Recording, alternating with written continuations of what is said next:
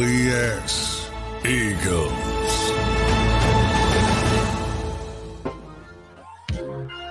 All right, let me read a quote. Let me read a quote. quote We're a team. We aren't going to let anybody come into our house and take over. We'll continue to work hard every day. We whipped their ass. That is Kenny Gainwell today referring to the joint practices between the Colts and the Eagles. Welcome in, everybody. Sports Take on this Tuesday. Rob Ellis, Derrick Gunn. Yes. So uh, if you didn't hear, uh, this thing got chippy, friends. This thing Of got course. chippy to the point where they called this thing early, ended the practice because there was bench clearing brawls. Of course. right? A lot of chippiness. Gainwell apparently got drilled. Kelce didn't like it, blindsided and took one of their guys out. All hell broke loose. Prior to that, shockingly, Derek Barnett was involved in, in a scrum. This thing got wild today to the point where they they ended it early, and both sides are pretty ticked off. So let's go, man. Let's go. 19 days till this gets real. What's well, up? well, let, let, let's um, go back to yesterday. And, and I mentioned that I've seen so many video clips from around the NFL where extracurricular stuff like went to a next level. I mean, swinging, you know, multiple shots. Some guys look like they were boxers, man. Boom, boom, boom, boom, boom. You know, Yeah. I mean, so when we, when you mentioned in our show meeting that Sydney Brown leveled somebody, I said it's coming. Mhm. it's coming. You know, hey man, look, you got guys fighting for jobs. You got guys who are adamant about protecting teammates. You know, I'm not surprised one one bit that this jumped off. Oh, no, listen, no question about it. And yeah, earlier in the practice, Sydney Brown drilled uh, Mo Alie-Cox. Here's the thing if you're doing the joint practices and Sydney with Sydney Brown, there's like two choices here. Either the other team better be ready because he he's not out there playing two hand touch, No, or you can't put him on the field because the guy has one No. gear. no. He is out there to lay into people. That's the way this cat plays. like I said last mm-hmm. week, I love his energy, but there are times that energy is a liability instead of an asset, and that was one of the that was the only knock on him. Sometimes he's so aggressive, he misses, you know. Yeah, And the, the coaching staff has to do a better job of harnessing that energy, redirecting that energy, using it to be a consistent asset and not inconsistent. I mean, without taking away what he is. You know, he's like a heat seeking missile. And it's all right with it's okay. There's a lot of players that have come through the NFL that are like that. But they will also tell you they've learned how to rechannel certain things so that they are consistent and don't don't miss a big play. You know, uh, but the fact that he's laying people out, he's gonna build a name for himself real quick. That hey man, you better be paying attention when this dude is on the field. Yeah, your head better be on a swivel, man. Uh, Seriously. So Zaire Franklin on the uh, Jason Kelce blindside hit. He was the one who took the, the the brunt of it, the blow. Yeah. Quote: He snuck me. I wasn't looking.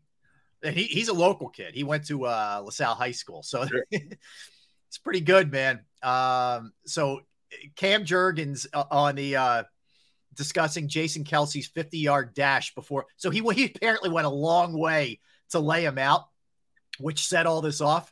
He said uh, he had top speed there. So apparently Kelce took a long run. He didn't like what happened with Gainwell, and he's protecting his guy. This is awesome, man. And you don't get this in preseason games. Let's you- go. Let's go. Where's my Oh. neck roll, Gunner? Can you can you imagine what this game could be like Thursday? Oh, Can Oh. you imagine? Yes. And both teams ticked off, and even though they don't practice tomorrow, they don't forget. Uh huh. They don't forget, you know. And especially some guy who felt he got embarrassed, he's going to get a shot in on somebody Thursday night. Now, I can't wait to see how Derek Barnett figures into all of this, you know, Oh, God. Oh, on Thursday night. I guarantee you, the coaches are probably going to preach to the high heavens. Look, I don't want any cheap stuff. Somebody could get hurt. One of our own could get hurt. The players stand there, look at them. Come Thursday night, that ball's in the air. It's a whole new ball game, bro. I'm Yes. telling you right now. yes. All the technique, all the discipline, all the verbal schooling from the father, meaning the head coach, goes right out the window come Thursday night. Isn't that one of the great things? Look, I know I'm, I'm going to sound barbaric, whatever. I that's one of the things I love about football is sometimes you just throw all the other stuff away and you're like, I'm going to hit somebody. Like it's on, you know, like it's it's one of the things we love about football. Sorry, I, I mean, I, I. I, no, I'm not sorry. Sorry, not sorry. It, it's it's it's a far cry from the football we grew up watching. Okay. Yeah.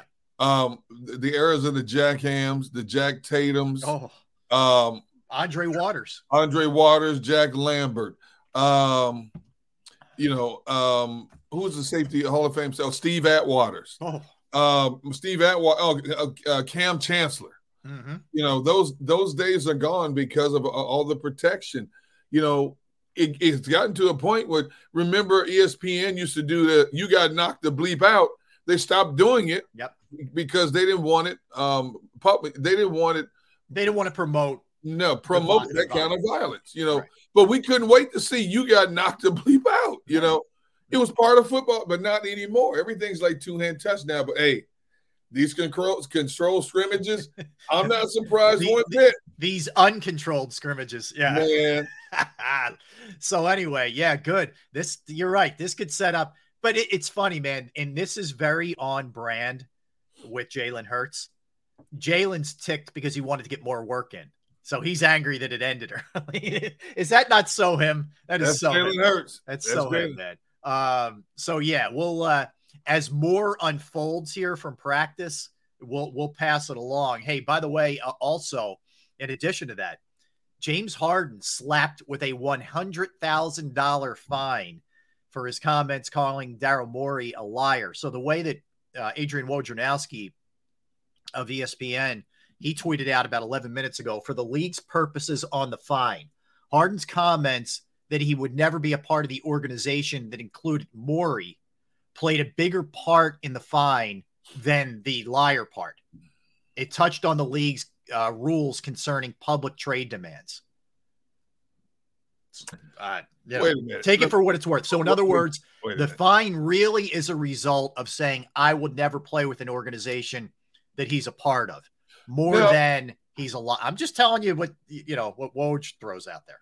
Okay. Now, now I, I'm like everybody else. I'm not going to sit here um, and defend James Harden for anything. But you mean to tell me he got fined for basically expressing his feelings? Um, is Daryl Morey going to be fined? Now we don't know the backstory. We don't know what was said. He said, she said, all that. Yeah. But if it come, comes to light that Daryl Morey, let's just say Daryl Morey lied to the James Harden about, hey, if you opt in, we'll do this. Is he going to be fined for lying to the player? Yeah, I mean, if, if that's found out, he should be. He- hell yeah, he if that happens, right. uh, but but because he said he would never play for an organization, so basically what he's so basically the league stance is James Harden, who is considered a prominent player in our profession, is basically t- tainting or handcuffing the 76ers from possibly getting better free agents in the future. Is that what they're saying? Correct. Or, or on, what, what they no, I mean, I think more than more than anything else, Gunner, they don't want the like. For example, they wouldn't want uh Kevin Durant coming out and saying, you know, I really would like to play for the Lakers. I really want to be traded to the Lakers. Like they don't want that. They're trying. I I hear you. I, I get what you're where you're coming from. I'm not arguing with you. I'm just telling you what the what the league how they're going to spend this. So to And, speak. and- and let's be honest, a hundred thousand dollars. That's like me and you dropping a ten dollar bill on the ground, diving on it. Hundred thousand is nothing. Harden is is cackling at a hundred thousand dollars. he'll make that up in some side venture in a minute. Yep. That's I agree. hundred. You want to hit him with half million, a million? That's a little Yeah. different. Yep. Ban, thousand. ban, ban him from the clubs. You know, that's Yeah. how you really, You got you really get him. ban him from nightlife for six months. That'll kill him worse than losing a hundred thousand dollars, man. Pretty funny, man. You serious? I know, I know. But anyway, so there, there was some kind of repercussion. Yeah, well, for whatever, whatever. Oh, it, Oh, man, a hundred thousand dollars. I know, I know. It was pretty funny. So back to back to Eagles practice. I told you Hurts isn't wasn't pleased that it was you know stopped or whatever. So he was meeting with the media. Darius Slay came up and asked him for an autograph during his his media session. it's pretty funny. I thought. This team is loose, having fun. That's the way it should be, man. Yeah, yeah. They got a certain swagger about them, dude. You know. How about I this? love- Th- There was a there was a trick play uh, where Gainwell threw a pass. That was one that Steichen installed in the offense while he was here, and the Eagles never ran it. And they ran it today against it. This thing was kind of interesting today. There is a little, a little feistiness today to, to well, both sides. uh, Yeah. Well, I saw the I saw the video um, earlier before the practice session started. Shane Steichen's out on the field, you know, exchanging pleasantries with Jeff Stoutland. But Yeah. once the once the whistle blew, that was it. It was on. It was on today. It was on. Good. So you're right. you're right, man. Like Thursday now gets a little more interest. You know, a little little more intent on on Thursday night. It just got real. Yeah, it did. And Anthony Richardson is starting Thursday night too. Yeah, but I don't see the Eagles. I don't see the Eagles start, but many start. I know the offense is not going to play. Why would you put them out there in that No, game? but here's what I want to see. I want Mariota to go against the ones for the Colts. If Steichen wants to throw his ones out there, great. I want to see Mariota respond to, you know, see what he looks like with with, with their big boys out there. Yeah, because the Colts have a decent defense. I'll give them that. They don't have much on offense. Yep. So you putting the Eagles defense against the Colts offense was like putting, you know, AAA against major leaguers. But the Mm-hmm. Colts had a good defense, you know, and that kid Darius Leonard in the middle, Ooh. um, he's a stud, you know. Um, so I, I like you're you're right. I'd like to see what Mariota could do against that because he's had two bad preseason games. Mm-hmm. It can't get worse, Rob. Can it? Can it get worse? Uh, Derrick, you never know, man. That's all I'll tell you. Uh, never know. Pretty cool. They, they uh, Shady was at practice today. Yeah. Uh, Dick Vermeil was at practice. Shady actually started asking questions uh, to to Jalen. Very eventful day down there today. Uh, but he started asking him questions when he was uh, he was up there meeting with the media. So it was a, it was a, an interesting day at the NovaCare complex. Shady's making rounds. I saw him down in Dallas uh, at, the, at the Cowboys practice, um, and he was at a few other practices. Shady's making a tour different camps and stuff. Like obviously, him being a, a Pennsylvania native, it's only natural that he would come here. Uh, and, and Does he still have a home in this area? Or is he up in Harrisburg? I, I don't even. Uh, that's a good question. I do not know if he still has a home in Philly or not. Yeah. You know. Uh, well, I and look, he, he, Gunner, he's also pushing. I mean, he he wants to make the move. I mean, he wants to make the national move. I think he wants to be a part of this uh, undisputed crew and all that kind of stuff. I one of the names we'll, we'll get into later who's going to be a part of it, but Well, I think he wants to get involved in that too. Yeah, he, probably does, but he's on a national platform. He has a show with Emmanuel Acho, Yep. uh, which is which is a really good debate show. Um, but you know, whether you like him or not, if you attach your name to Skip Bayless, you get notoriety for that. You do, you do. Uh, And and now I'm looking at the crew they're assembling uh, to debate Skip Bayless on that show now. Oh, oh, oh. Mhm. this could be interesting because he's got some people on that show that won't back down now. No, for sure. And yeah, we'll tell you who the latest is uh, in a little bit. But yeah, so Eagles eventful practice today. Uh, Phillies, Phillies come back and win. It looked early like it was going to be a short outing for Aaron Nola Yep. and an ugly loss, but no, he settled in, and then the bats, you know, took it from there, and they uh, they handed it to the Giants last night. Derrick, I, you know, I, I, the headline's going to be all the home runs and all that. I thought a Nola settling in and the Phillies defense, man, was very good last night. Yes, yes. Um, everything came together just like it did on Saturday for the team against the Nationals. It was the perfect storm for the Philly. Every phase of the game, uh, they played. They did. They handed it. They handed it to the Giants. Of course, the Giants helped them. That was one of the worst defensive performances Oh. I've seen this season in baseball. How about the outfield play by them? Oh, in left field? How about the left fielder? left center, they were terrible. Ball goes over his head. I'm like, what? Oh, What? You know, the guy at third base, Sales won the first base. Really like, bad, man. Really bad. Yeah. It was like watching the Bad News Bears, man. Yeah, I'm telling you, that was. uh But you know what? You'll take it, right? It doesn't matter. I mean, let, let's be let's be real for a second, and it, and it's the most fun play to watch in baseball. But Harper's inside the park home run, it was awesome. But Oh, that's dude. an that's an error.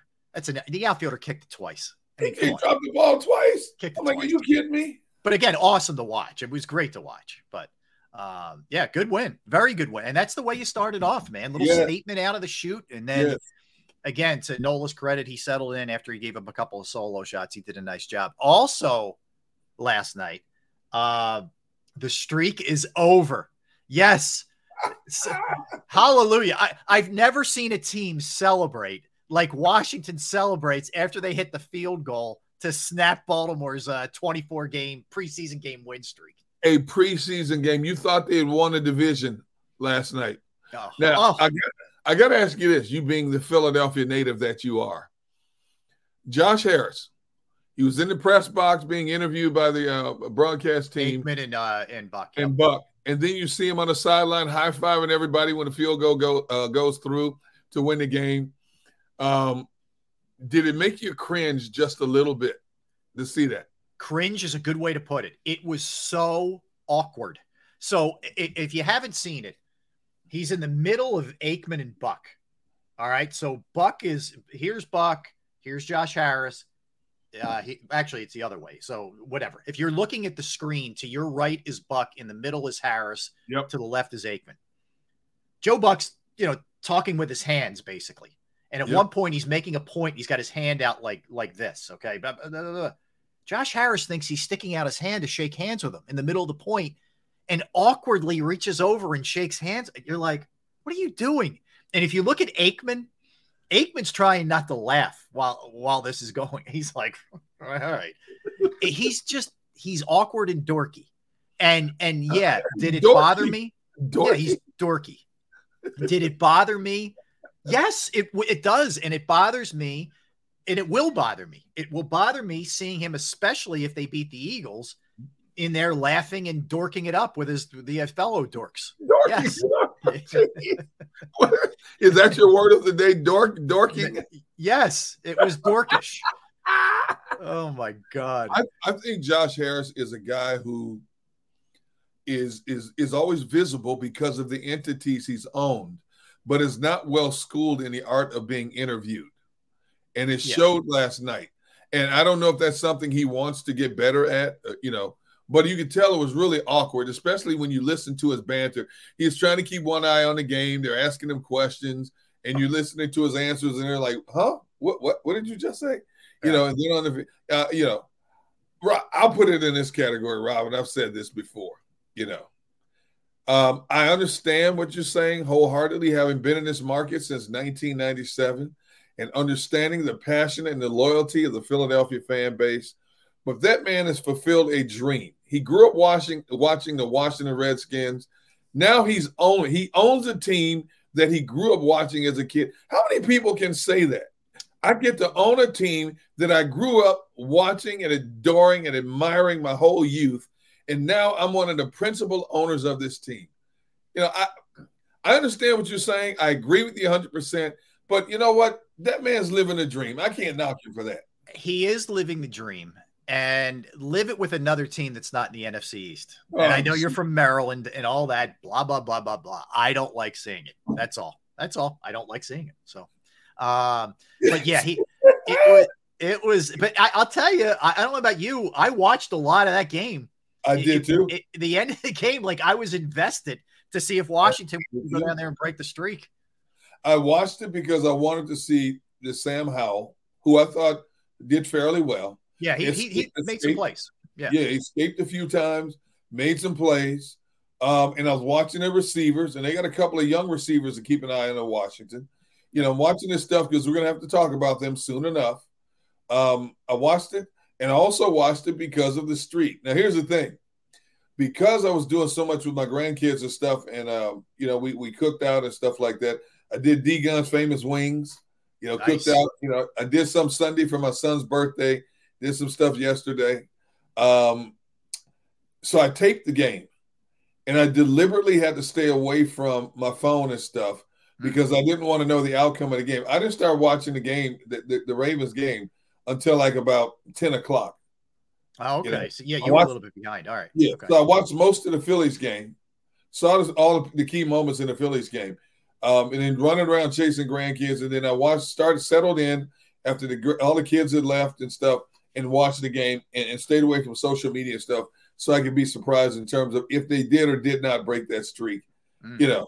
And you can tell Harbaugh wanted it. You know, that was a heck of a goal line stand by uh, by Baltimore. Oh, great tackle. on a two point on a two point conversion. Yeah. Yep. And you see Harbaugh up and down the sideline, slapping people on helmets, high fiving. You can tell it means something to them. I He mean, wanted it. He wanted it. And, and, you know, it's his credit. He always he, he doesn't duck away from it. He's like, yeah, I think it's pretty cool. Like, it is cool. Yeah. I mean, it's fun. It's funny and it's cool in the same breath. we'll never, we may never see anything like this again. Yeah. But still, the fact Yeah. that they had won 24 straight preseason games and it's a major story, Yeah, it's it's true. pretty cool, man. All right, yeah, it's good. It, it was it was an interesting night. All right, so Jason Kelce uh, on the brawl quote: "I let my emotions get the best of me." Um, he went on to say that was not okay. That was unacceptable by me. Guess what? Uh, He he's saying all the right things, but I guarantee you, Kenny Gainwell is saying, "My man, Yeah. Yep. Oh, yeah. Oh, you yeah. got my back, man. I got your back." Like I guarantee you that that not that Kelce needed to do anything to get street cred. All right. But that goes a long way with teammates when you're you're not going to have it when one of your guys gets hit. You're gonna you're gonna take somebody out, and that's You better believe did. you better believe it. It goes it goes along the lines of the culture, the brotherhood that they have. They have something special in their locker room. They're still on a mission. They have a lot to accomplish. There's a bond there, and, you, and when an offensive lineman does that for a running back, you know the running back will not hesitate to do the same thing for one of his offensive linemen, one of his teammates. Period. When those guys do stuff like that, you, it's as as fun as it sounds. It's character building. It's camaraderie building. It's cohesiveness building. Mhm. It's all of that and then some. This is a close knit group of guys, offense and defense, Right. and they're going to protect their own, and that's the kind of message they're sending. But come Thursday night, get your popcorn ready. Now the thing is, most of the guys that were involved in the brawl might not even play on Thursday night. I i- the chances of you seeing Jason Kelce on the field Yeah. Thursday night are, are Yeah. there's not even a slim. There's a none and none that you can see Yeah, Jason yeah, Kelce. yeah, no, Give me a break. But The only way you would see. Kelce is if Jalen Hurts was on that field, and you ain't seeing Jalen Hurts on that field either. No, nope, nope, nope, nope, nope. There's too many fluke accidents out there in these games and these controlled practice sessions. No, no, no, no. My franchise quarterback, we'll see you first game of the season. See you in New England. Plain exactly right. Yeah, exactly right. But yeah, so if you didn't hear, if you're just jumping on, uh, things extremely chippy between the Colts and the Eagles to the point where they had to call it. It got so testy. So uh, Barnett was involved in something earlier. Kenny Gainwell got hit hard. And and Jason Kelce didn't appreciate that. So then he laid out one of their guys. Bench is cleared. Coach is trying to separate guys, the whole nine. So they, they just said, you know what? we're done. We're done for the day with this. Uh, we're we're, we're going to call quits and make sure nobody else gets hurt here. So they end things a little bit earlier uh, than than they would have. But uh, I I like it, man. It you know what it feels like? It just feels like we're getting close. You know, Yeah, it's, that's what it feels like. We're we're 19 days away uh, from the Eagles playing. I guess we're God. What are we? We're only two weeks from Thursday from from 16 days away Yeah. uh, from this thing being real. So uh, yeah, that'd be the And Lions and tra- Chiefs. Training camp officially ends this week. Correct. The actual training camp. This is it. I think this is what you would call the Today late. was so tomorrow's a walkthrough. Yeah. Yep. And then get the last meaningless game, and then the long, arduous wait for the real deal to hit. You know, but hey, you got guys fighting for their lives, man. You know, Yeah. You got guys trying to set a tone, and especially a team like Indianapolis, new coach, new coaching staff, uh, new franchise, alleged, you know, we'll see, franchise quarterback, new direction. You know, they're trying to build something there. They're trying to build something that the Eagles already have established. Yeah. Um, and it's going to take some while. Shane Steichen knows that. Um, but I would love to be able to fly on the wall to see what the coaches said to the players after this practice. Yeah. what did Jalen. Hurts say? Jalen Hurts told me we keep that in house. I, I'm with you. Uh, yeah, that's what he was. Yeah, we, we keep that in house. Yeah, he asked what what Sirianni said to them and sa- smartly said we keep as you would expect. There's no chance. Uh, yeah, see, I wonder if I wonder which coach lambasted his players for for basically costing us valuable practice time, and which coach applauded them for standing up for what they believe in and standing up for their teammates. Football is a weird mind game, man. I know. I can't see Sirianni getting on them. I, I I think maybe he was just like, hey, we don't need anybody hurt. Like, you know, just keep it moving. But I don't I don't think I don't see him getting on Kelce for that. Kelce did it because he had Gainwell's back, man. I mean, Exactly. uh, Yeah, but you know what coaches are. This is valuable practice time, even more so than a preseason game. I you guess. guys you know, you know what I'm saying. So yeah, there's different mindsets to this thing. Some co- some coaches say, "Hey, look, good job, way to stand up for your teammates." Yeah. We have to, we you know, like Gainwell said, we ain't taking crap from nobody. Yeah. I hear you. All right, we're going to come back uh, and we are going to dig into what was a great cover piece uh, from Sports Illustrated on Jalen Hurts. A lot of interesting tidbits in there. Some other things, man. You're going to want to hear also what Darius Slay had to say about Jalen Carter. Uh, so we'll get into that. A bunch of other things to, to cover. We'll, we'll tell you who was running with the ones, who was running with the twos today in this very eventful joint practice. A lot of stuff to get to. We'll keep it rolling with the Birds. In the segment after that, Gunner, we're going to compare the Eagles' offense to the NFC East. We'll go through the quarterback position for the four teams. We'll go through running back, wide receiver, tight end, O line. We're going to look at the Eagles offensively compared to the NFC East and who you take uh, at these positions. I will do all of that when we come back. Don't go anywhere. That's Derrick. I'm Rob. We are Sports Take, JAKIB Sports YouTube Network. Let's talk about Bravo Pizza of Havertown. Yes, Bravo Pizza. They are a part of the crew here. Sports Take, uh, JAKIB Sports as well. I've been going there since I was a kid. They've been family owned since 1985. I was in there Saturday night, in fact, getting uh, pizza, fries, a couple other odds and ends, and every single bit of it hit the spot. I got to tell you. Uh, the great thing is the food is fresh every single day. Uh, they have 20 different styles of pizza daily. They have slices to go. They have it the you name it, they'll make it style pizza. It's, it's specialized however you want it.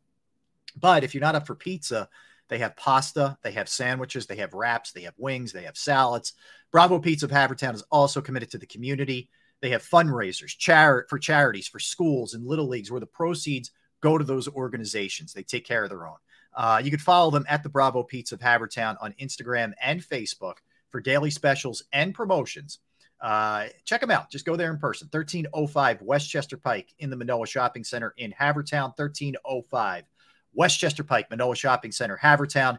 Give them a call 610 446 3810. 610 446 3810. Bravo Pizza of Havertown.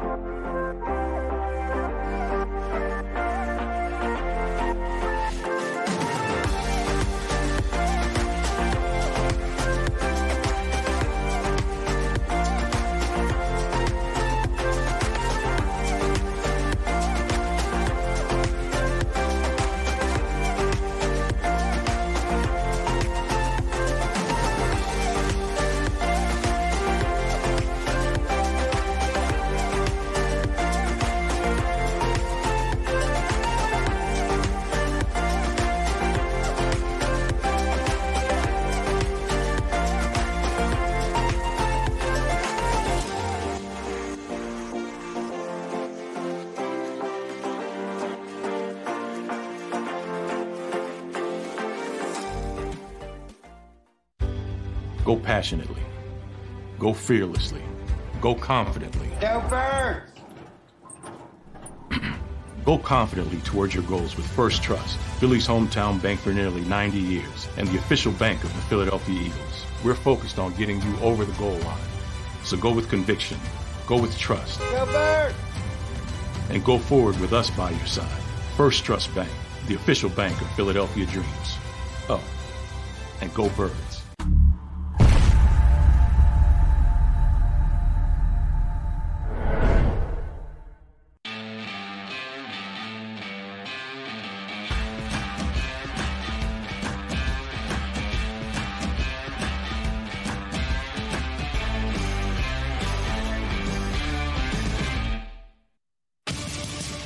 Greatest fans on earth. It's a bold statement, but would you expect anything less from Philadelphia? 58 years of heartache creates a toughness, a grit, a resolve not found in most. Sure, our prayers were answered, but now that we've had a taste, we're looking for more. Pondley Hockey, official partner of the Philadelphia Eagles. Go to get your game on. Go for the beers. Go for the cheers. Go for the hit and the hits. Go for the stakes and the stakes. Go to get your parlay on. Go to get your party on. Go for the scene. Go for the screens. Go for the gallery. Go for the win. Go to Ocean. Visit theoceanac.com to plan your visit. E A G L E S. Eagles.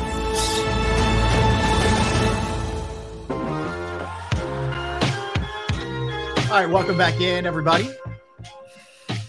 Rob Ellis, Derrick Gunn. You, uh, so you are you are a goofball, man. So during the break, he sends Tone and I I can't even tell you what he sent us, but just keep it moving. Anyway, I'm expecting something about the show. Oh, here's the latest on what happened with the Eagles. Ay, ay, ay. All right. We'll, we'll, keep it safe for work for you folks, and we, will we'll, we'll, we'll, keep it moving. Yes. Uh, Tone says you need Jesus in your life. I agree with that.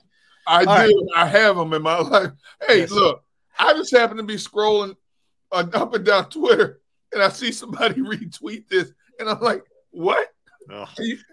what? It involves Ted Nugent. If you want to look it up, that's all. I'm, I'm leaving it at that. I am absolutely Ted Nugent. Ted Nugent a little different, dude. yes, he is. a lot different. We had we had him on one time when I was producing Daily News Live during the the Republican convention in in at Wells Fargo Center in 2000. This is tw- geez, man, 23 years ago. But uh we got him to come on the show. He was nuts. He was nuts, man. It was interesting. I'll say that. It was interesting. Wow. Uh, um, all right. So, Tone, you have the cover of, of Sports Illustrated. This is uh, a very well done piece by uh, Greg Bishop, who is a senior writer for Sports Illustrated and uh, did an awesome job, I thought, with this. And there, there's Jalen Hurts right there uh, on the cover, Philly's new fresh prince. Uh, very well done. I read the I read all that I mentioned to you yesterday. I was kind of halfway through it when we got on the air. Yep. Um, but I had an opportunity to read the the, the rest of it, and I thought it was really good, Derrick, uh, on a lot of fronts. It sort of confirms some of the things you you already knew that like his brother calls him the robot yeah. affectionately. Like this dude is disciplined. Like he literally has every hour of his day carved out. And I don't just mean practice, like, hey, we're lifting now. And, and uh, I mean off season. Like I'm, I'm going to do this and then I'm going here and then I'm doing this and then blah, blah, blah, blah, blah. Everything is laid out to a T. Um, and he's been doing this since he was a kid. Uh, this, this goes way back. He actually had initial thoughts to be a baseball player yeah. Uh, back yeah. in the day. And then, you know, kind of football, he played, I think, what did he played tight end and I think he played somewhere else and it just wasn't working out. And at one point, didn't he play like offensive line? Yeah. Yeah. And all the while, he's listening to his dad and soaking it all in and, and paying attention to what's happening with the quarterbacks. And the dad didn't think he was paying any attention. He was just being a kid. He was, he was out there doing his thing. But when he stepped in, he had it all down. Like he had it all down and he was ready to roll. And it was, uh, it was, it was a fascinating piece. A lot of takeaways from it, Derrick his his agent even uh, was quoted as saying, "Sometimes you wonder if he's 25 or 45." Yeah, you know, for a young man to to be that disciplined in your life, that's unheard of at 24, 25. You're still figuring out who you are. You you still you you, you basically you're scrambling in life. You're either just getting out of college trying to figure out what you want to do, yeah. um, or you're still trying to fine tune who you want to be. This guy knew who he was as a kid you know, mm-hmm. in, in terms of just consistency, um, being meticulous in everything that he did. Um, he's not out there. He doesn't. He's not the kind of guy, from what we read, who seeks attention. Uh, he doesn't care about no. individual accolades. He wants the team to succeed. It's always about we with this guy. It's mm-hmm. never about me. You know, uh, even when he relaxes, his structure. Like the article talked about him going to Houston uh, for family get together, a prom, and things like this. Everything he does is structured in his life. I'm not even as structured in my life now. I, am structured, but not to that degree. No, you know, he's he's a different universe than than most of us. He really is. He he just. I, I, it's unbelievable. I mean, he'd be successful in anything he did without prepared and organized he is. But part of it also is as he's having the great year last year, and all the while with any spare time that he has where he's not living in the film room or working out or practicing, he's getting his master's. So he graduated, you know, uh, this spring from Oklahoma to, with his master's degree. He's already got a, a bachelor's from Alabama. Yeah, probably. I, I mean, yep. how many guys who are making the kind of money that he was making and about to get paid the way that he was he was about to get paid with this new contract Well, we take the time to go back and get their masters too. And, and and they also talked about how when he was at Oklahoma, he could have just taken one or two classes in Yep. you know, woodworking and just kind of slid by. He was taking like a real course load the, the time he was there. the thing is, he's already got a long term plan for his life at 24, 25. I love the excerpt in the article where it says, when his agent told him, here's what the Eagles are offering 255, 110, uh, 179 guaranteed, 110 as soon as you sign your name on the dotted line. He approves it and goes right back to working out. He was in California when he found out. Yeah. He goes right back to working out, not celebrating or anything like that. He gets back in there to perfect his skill. Dude, you don't you don't hear that 24, 25 No. I mean, tell look, Derrick. Somebody says to you, uh, "Here's 250 million. I'm probably going to go grab some lunch and, and kick back for a minute. I'm like calling everybody. I'm close to.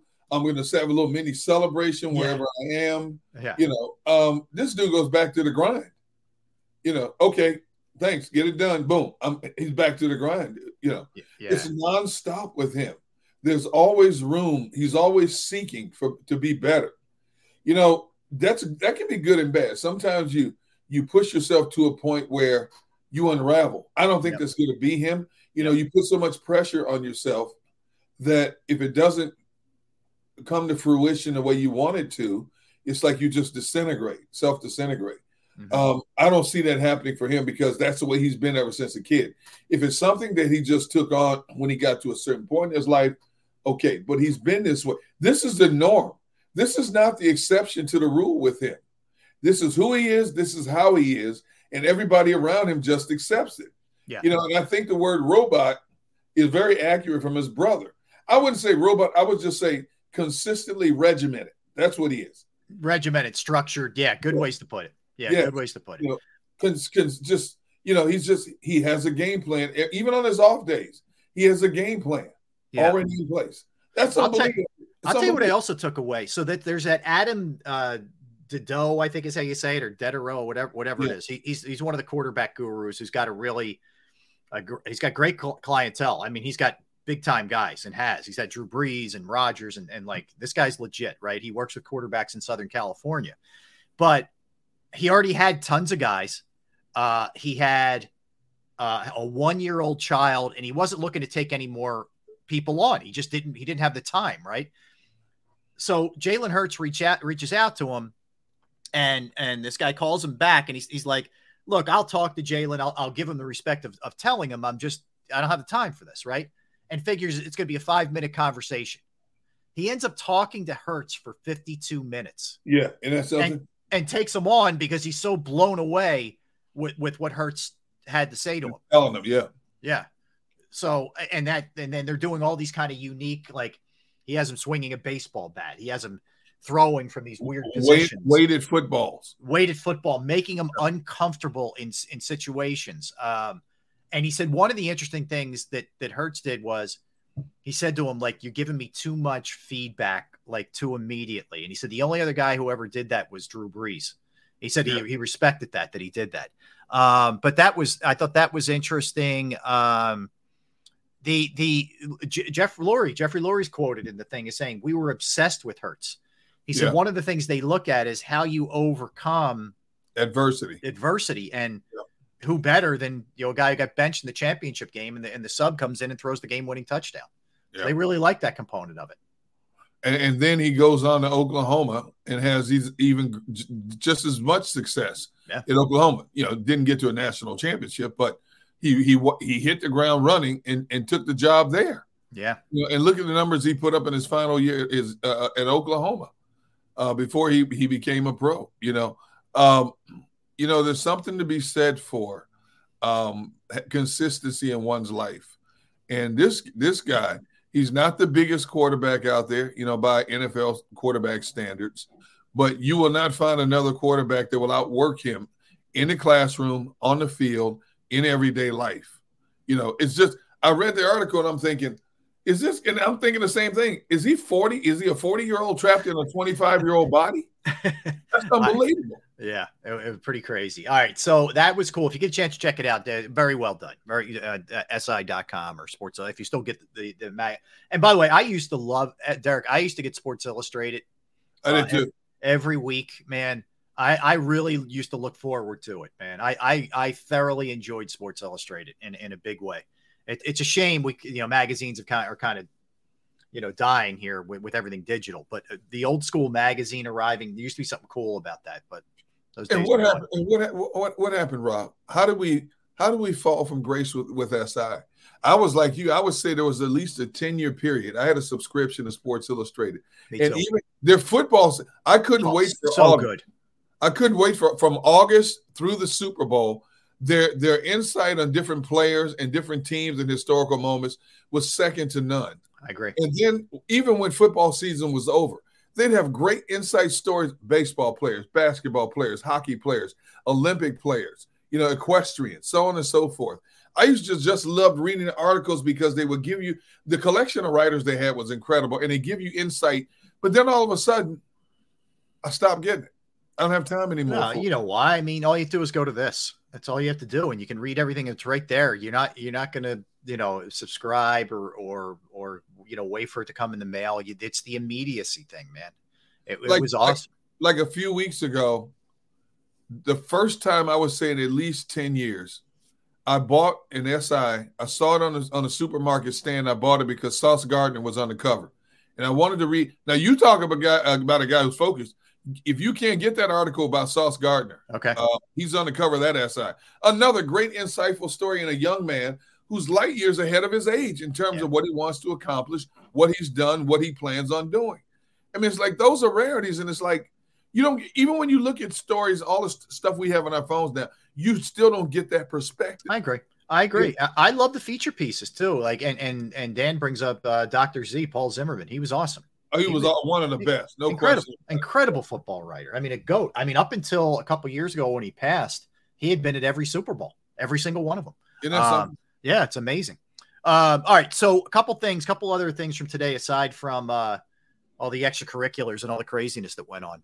Well, let, let, let me start with this one. So Darius Slay, I mean, Derrick went above and beyond when he was talking about Jalen Carter. He he didn't just say, "Hey, I really like what the rookie's doing." No, he called a baby rhino and talked about how strong, how quick, how legit this dude is. And he he said he's going to make my life way easier.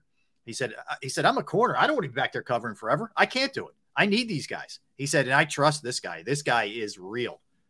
You gotta be feeling good about that if you're you're an Eagles fan. He, he compared him to Ndamukong Suh. I think yeah. Haloti Ngata, you know, guys like that. Those are yeah. lofty accolades, man for a rookie who's only a few weeks into his NFL career. Mm-hmm. You know, I, I, that's why I said yesterday, if everything that we're hearing is true in the, in the limited size sample that we've had to see him playing games is true, I think this kid's going to be a, a, a, viable candidate for a defensive rookie of the year. I really do. Mm-hmm. I think he has the physical attributes, the, the ability to shoot gaps, his burst off the snap, his ability to sustain at the line of scrimmage, uh, to take on uh, two two um, offensive linemen to allow other people behind him to do things.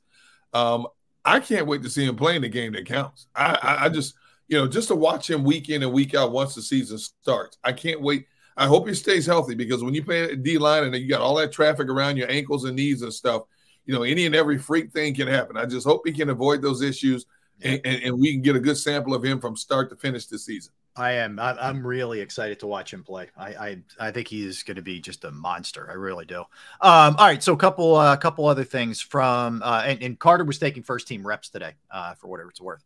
Mm. All right, so um, a couple other things. The uh, Justin Evans got a decent amount of work, Derrick, um, with the ones at the sa- with with Reed Blankenship at the safety spot. Um, okay. It was predominantly K'Von Wallace and Sydney Brown working with the twos. That was kind of the the the pecking order today. Now, it's not to say that Edmonds didn't get a couple looks with the ones too. He did, but Justin Evans is slowly, quietly sort of nudging his way into this thing, I think. Well, like I told you yesterday, don't be surprised if Edmonds is not your starter, but that's putting a lot of faith and inexperience on the back end, two of the more more prominent positions. Your front better be getting home consistently. If you're going to go with Reed Blankenship and Josh Josh Evans on the back end.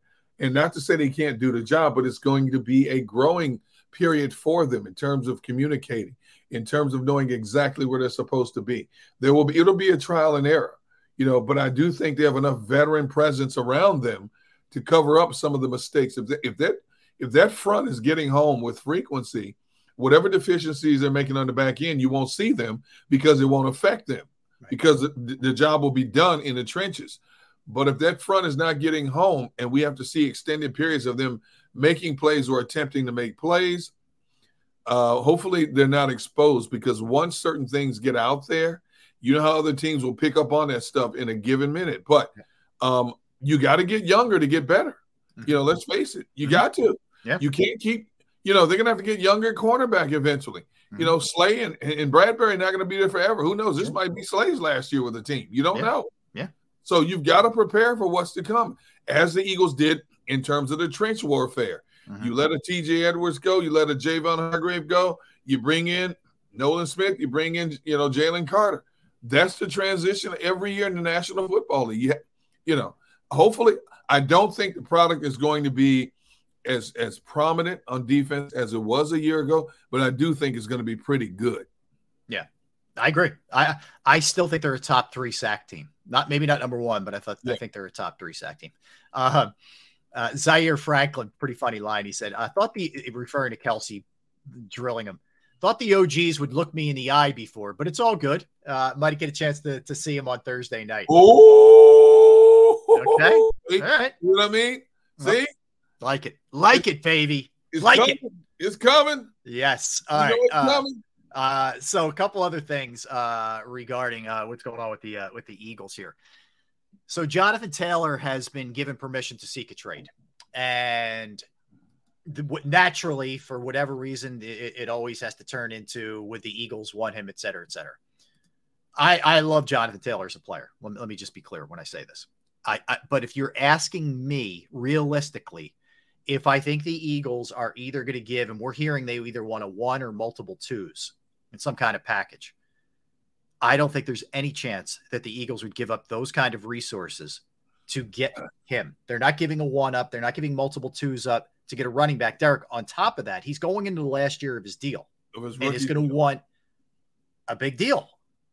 They don't pay their running backs that way. So it doesn't make sense on either one of those fronts for me. Again, I, I think he's a spectacular talent, but where do you fall on this? I, I, agree with you 100%. Um, you brought in Rashad Penny, you brought in D'Andre Swift. Are you going to mess up that chemistry now? Because somebody's got to go. If you bring in a Jonathan Taylor, somebody's got to go.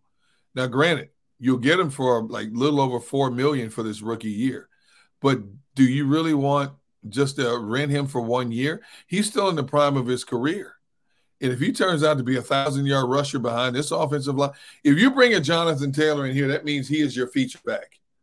This team doesn't doesn't really care about having a feature back. They like running backs by committee.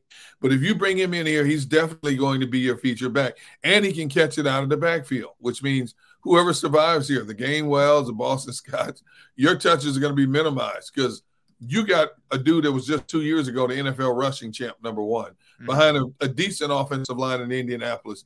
Now you put him behind arguably the best offensive line in the NFL. He's going to get his touches, you know. So somebody else's numbers are going to suffer.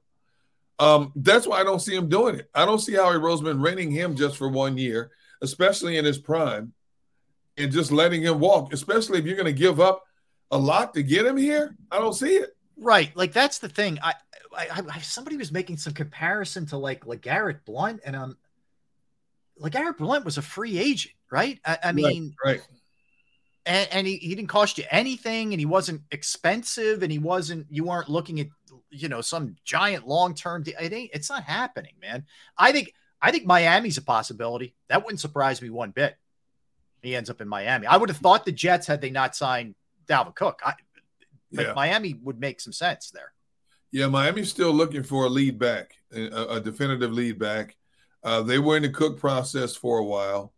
Um, I'm surprised I didn't hear Miami more in the Kareem Hunt sweepstakes. Yeah, you know, same. Um, but I wouldn't put it past them to be one of the few teams to to even consider uh, going after a Jonathan Taylor.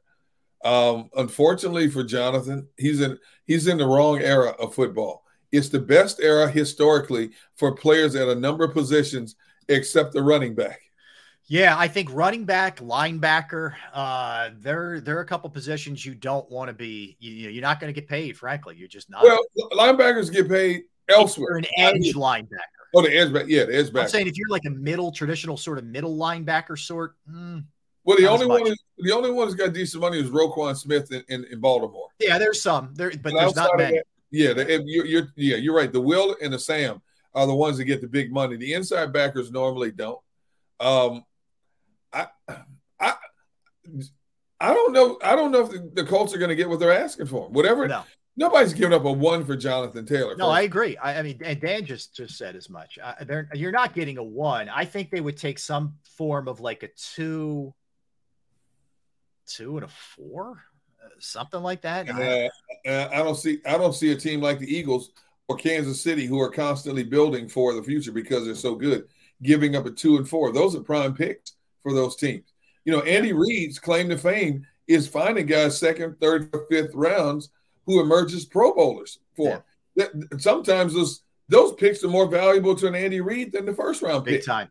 Uh, yeah, uh, right. And here's the other thing: like if you're the Colts, you know, you're kind of in this like, you know, sort of pissing match, if you will, now with with Jonathan Taylor. But but how are you helping out Anthony Richardson by taking away a legitimate thousand yard rusher? You know what I mean? Like you're you're doing this kid no favors whatsoever. He he's going to have he has very limited weapons on the outside, and now you're taking away, uh, you know, the guy you could make the case is the best offensive player on the squad he's going to be gone too. It's like you setting this dude up for failure this this rookie year. And see, a confirmation is I said, hey, you guys have interest in Jonathan Taylor? No, we don't. Right. Plain and simple. Yep. Doesn't make sense for the Eagles to bring. And I know fans are out there, you know, hey, bring them in. Bring eh, eh, it's it's part of what we have to deal with in this industry, but feasibly it doesn't make sense. With the way the running back is structured, it just doesn't make sense. You know, and He's a phenomenal back. He might go somewhere. He might get to go somewhere else and be another 1,700 yard rusher. But for what the Eagles do in this offense, it just doesn't make sense. Yeah. Yeah, and when we again, the, the other problem you have is people interpret things that they the way they want to interpret it. The, none of this is a reflection of Jonathan Taylor. It's not. I, the guy's a phenomenal player. Um, so look, it, it's. I hope it works out for him where he goes. Miami be a good spot, I think, for him if it ended up happening. I, I, mean, I can I can understand Taylor not wanting to play for that owner. I get it, especially after the comments he made this summer. I get it wholeheartedly, and I don't know if you can mend that fence. I'm sure Jonathan is more loyal to his teammates than he is to that owner. Right. You know, and he may be forced to play. The fact that he's here in Philadelphia with the team, number one, is surprising in itself, but he's still on the pup list. Number two, eventually, if he puts on a uniform in the game, he's doing it for his teammates. He's not doing it for the franchise. He's certainly not doing it for the owner. Yep. There's no question about that. Yep. Um, and so he's caught between a rock and a hard place. Yep. He's either going to have to play out the season in Indianapolis, or if he sits out, he's going to lose a year of accrued service uh, towards his uh, his benefits down the road when he retires. Yeah, I, that's the one that isn't happening. There, there's no sitting out. He's playing. He, he's playing one way or the other. You know what I mean? Like, there's no shot that he's sitting. Well, um, unless unless that back issue continues to linger. We or the ankle. Or the, or ankle. the ankle. Yeah. You know, yeah. sometimes, sometimes, you know, players will extend it a little bit just to prove a point. Yeah. You know, hey man, I can't play. My ankles bother me. What do you mean you can't play? It looks fine on X-rays. I'm telling you, man, I can't cut. It hurts. Can't play. Yep. And yeah. So well, like we the other thing is like we talked about. Um, if the other part of it is if he does get out there and plays, if he does get out there and play and he tweaks it or something else happens, yeah, there's very little chance, in my estimation, the guy's going to go out there dragging a leg around uh, after this. He, he's just going to say, "I'm hurt, man. Yeah, I'll, I'll, see you when I'm fully healed," and that'll be it. There you go. Yeah, that'll be it. Yep. You know. All right, let's come back and let's do the comp game. We're going to dig into the Eagles at quarterback, running back, receiver, tight end, and O line compared to the other four teams and what they are putting out there in terms of starters. All right, and we'll see who you choose. We'll do that when we come back with the NFC East Uh, a little later, we'll do more fills. We'll do our NFL segment. We have good birthdays, good movies, uh, good all, all around good stuff today. That's for sure. That's Derrick. I'm Rob. We're Sports Take uh, JAKIB Sports YouTube channel. Let's talk about Jim Murray, Principal Financial Group, because look, finances, right? Knowing who to trust, being set up later in life uh, for retirement, or being set up for right now, or choosing the right insurance package.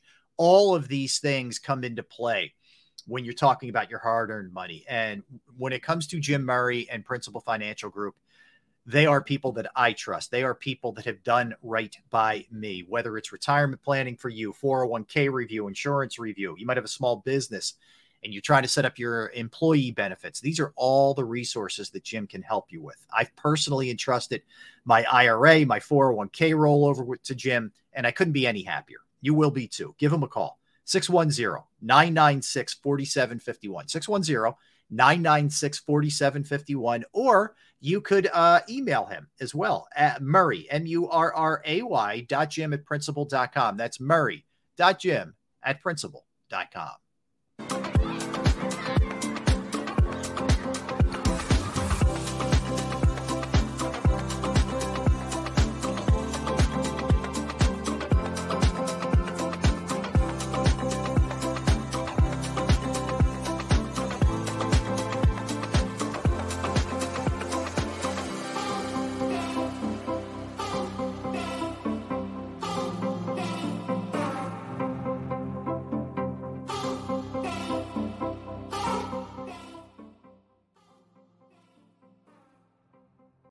you own a company and you're not producing a podcast, you're missing out. The public consumes messaging when they're ready. Join the professional podcast network of companies and let JAKIB Media Partners put you in the podcast arena. Come to our professional studio or we'll come to your place of business and professionally produce your company podcast. Call JAKIB Media right now at 267 261 3428. 267 261 3428 heading down the shore.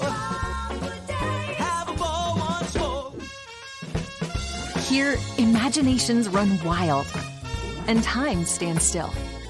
Because here, you can find the best of the Jersey Shore all on one five mile island. So leave the old you behind and get lost in the woods. Wow.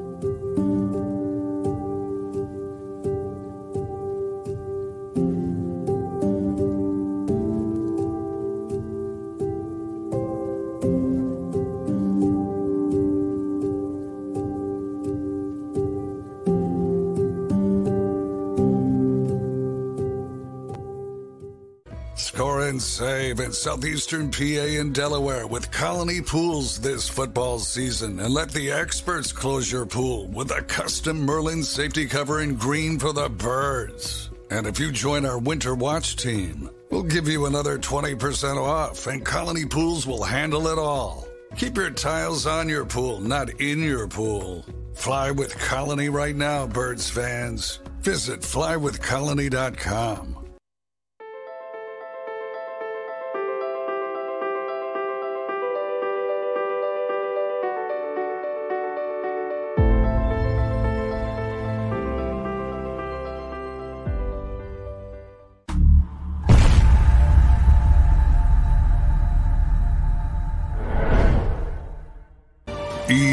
G L E S.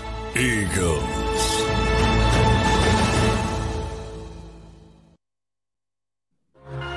We are back. We are Sports Take, hanging out with you on this Tuesday. Again, if you miss any of the program, any interviews, go to jakibsports.com and you can check all of those out. All right.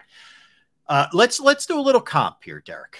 Uh, I thought this would be a little fun exercise for us when we look at the NFC East and we compare the Eagles on the offensive side of the ball, the talent that they have in terms of starters versus the other teams, Dallas, Washington, and New York. Okay, thought about it watching the game last night. Um, and by the way, the the Commanders have named Sam Howell as their starter. Excuse me for what that's worth. We know who the other two starters are with the Giants and the Cowboys.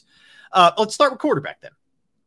So you go Prescott, um, who certainly had success against the Eagles, but had some struggles last year in terms of turnovers. You have Daniel Jones, who kind of resurrected his career last year, got a contract.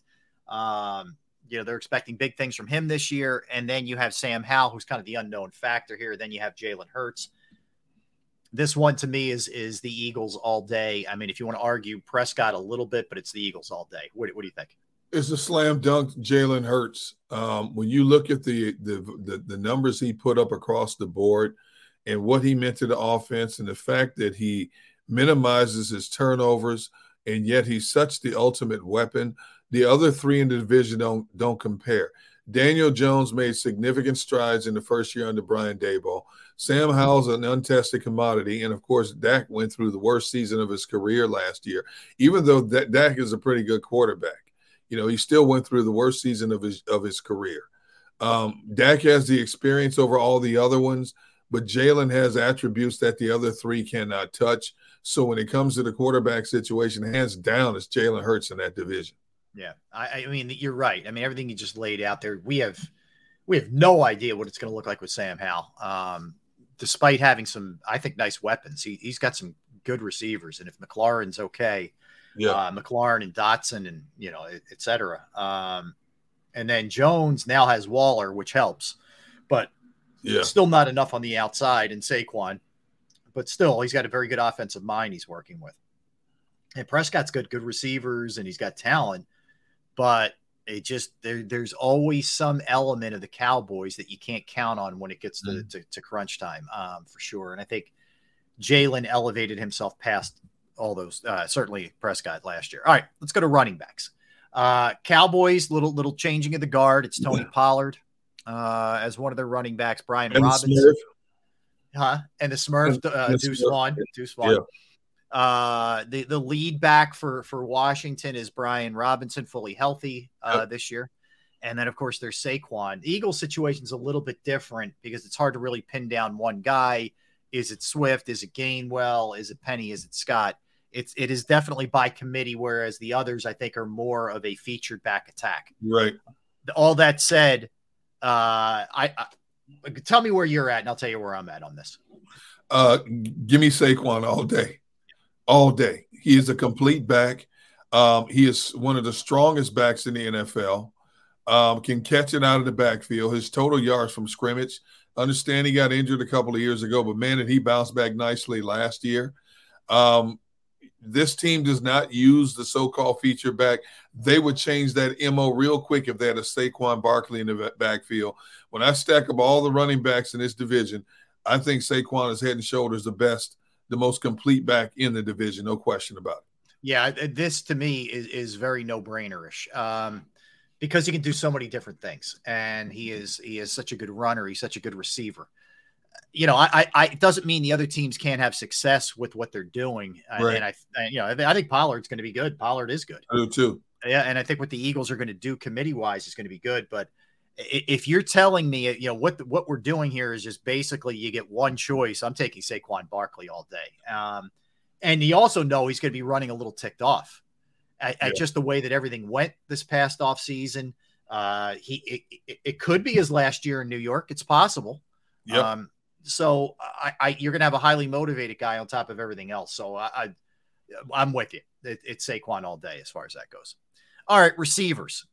Um, Terry McLaurin for Washington, Jahan Dotson for Washington, and Curtis Samuel. They're their three. The Cowboys, CeeDee Lamb, Brandin Cooks, Michael Gallup. They're their three. Then you go to the Giants. Uh, Hodgins, Slayton, and Campbell. They're their three. The Eagles, we know who the first two are. It's AJ Brown, DeVonta Smith, and then yeah, Quez Watkins or yep. Olamide Zaccheaus. Uh, of of the groupings there, Derrick, who are you taking? I got to go with the Eagles. Yeah, two thousand yard receivers. I will take the Eagles too, even with a question mark at number three over the other teams' number threes. I do think the addition of Brandin Cooks down in Dallas is going to be intriguing for that team in terms of stretching the field. Terry McLaurin is straight up money, you know, uh, down there. Jahan Dotson has has got to find his own niche, and I understand You can only be successful uh, in the amount of times a quarterback gets you the ball. I think he's a, a, a, good young talent, but I don't think he's emerged to the level that he's hoping and the Washington franchise is hoping he will be. Um, and then you look at the Giants situation; they got a lot of they got a lot of scat receivers. They got a little guys that are quick, you know, and, and can get open. And, I, and I've told you this before. You know, you look at the collection of receivers they have, and, and, and ones you just mentioned, and the one I'm most intrigued by is a kid who hasn't even played a game yet, in Jalin Hyatt. Yep. This kid, it, oh. It, oh my goodness, you he know, can fly. Oh my goodness, I can't wait to see him play. Now next year we have this conversation. My mindset might change based on what he does to elevate the, the, the, status of that overall receiving group if he can stay healthy. But as we look at it right now, it has to be the Eagles' core group of re- receivers. And again, it's based on two primary receivers with, with a question mark about that third. I'll take that over day, all day, any day over what's left in the NFC East. Yeah, that's the thing. I mean, it, it, you almost have to break it down two different ways. If you're talking about one, two, it's the Eagles. Uh, you know, if, if I had to go in order, I'd go Eagles, maybe a little little lean to Dallas, and then yeah. McLaurin and Dotson are a pretty strong one too as well.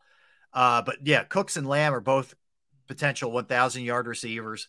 Um, the problem you have with the Eagles is the third spot. You just, you know, like, I don't know. Would I take Samuel? Would I take Gallup over what the Eagles have right now? I would.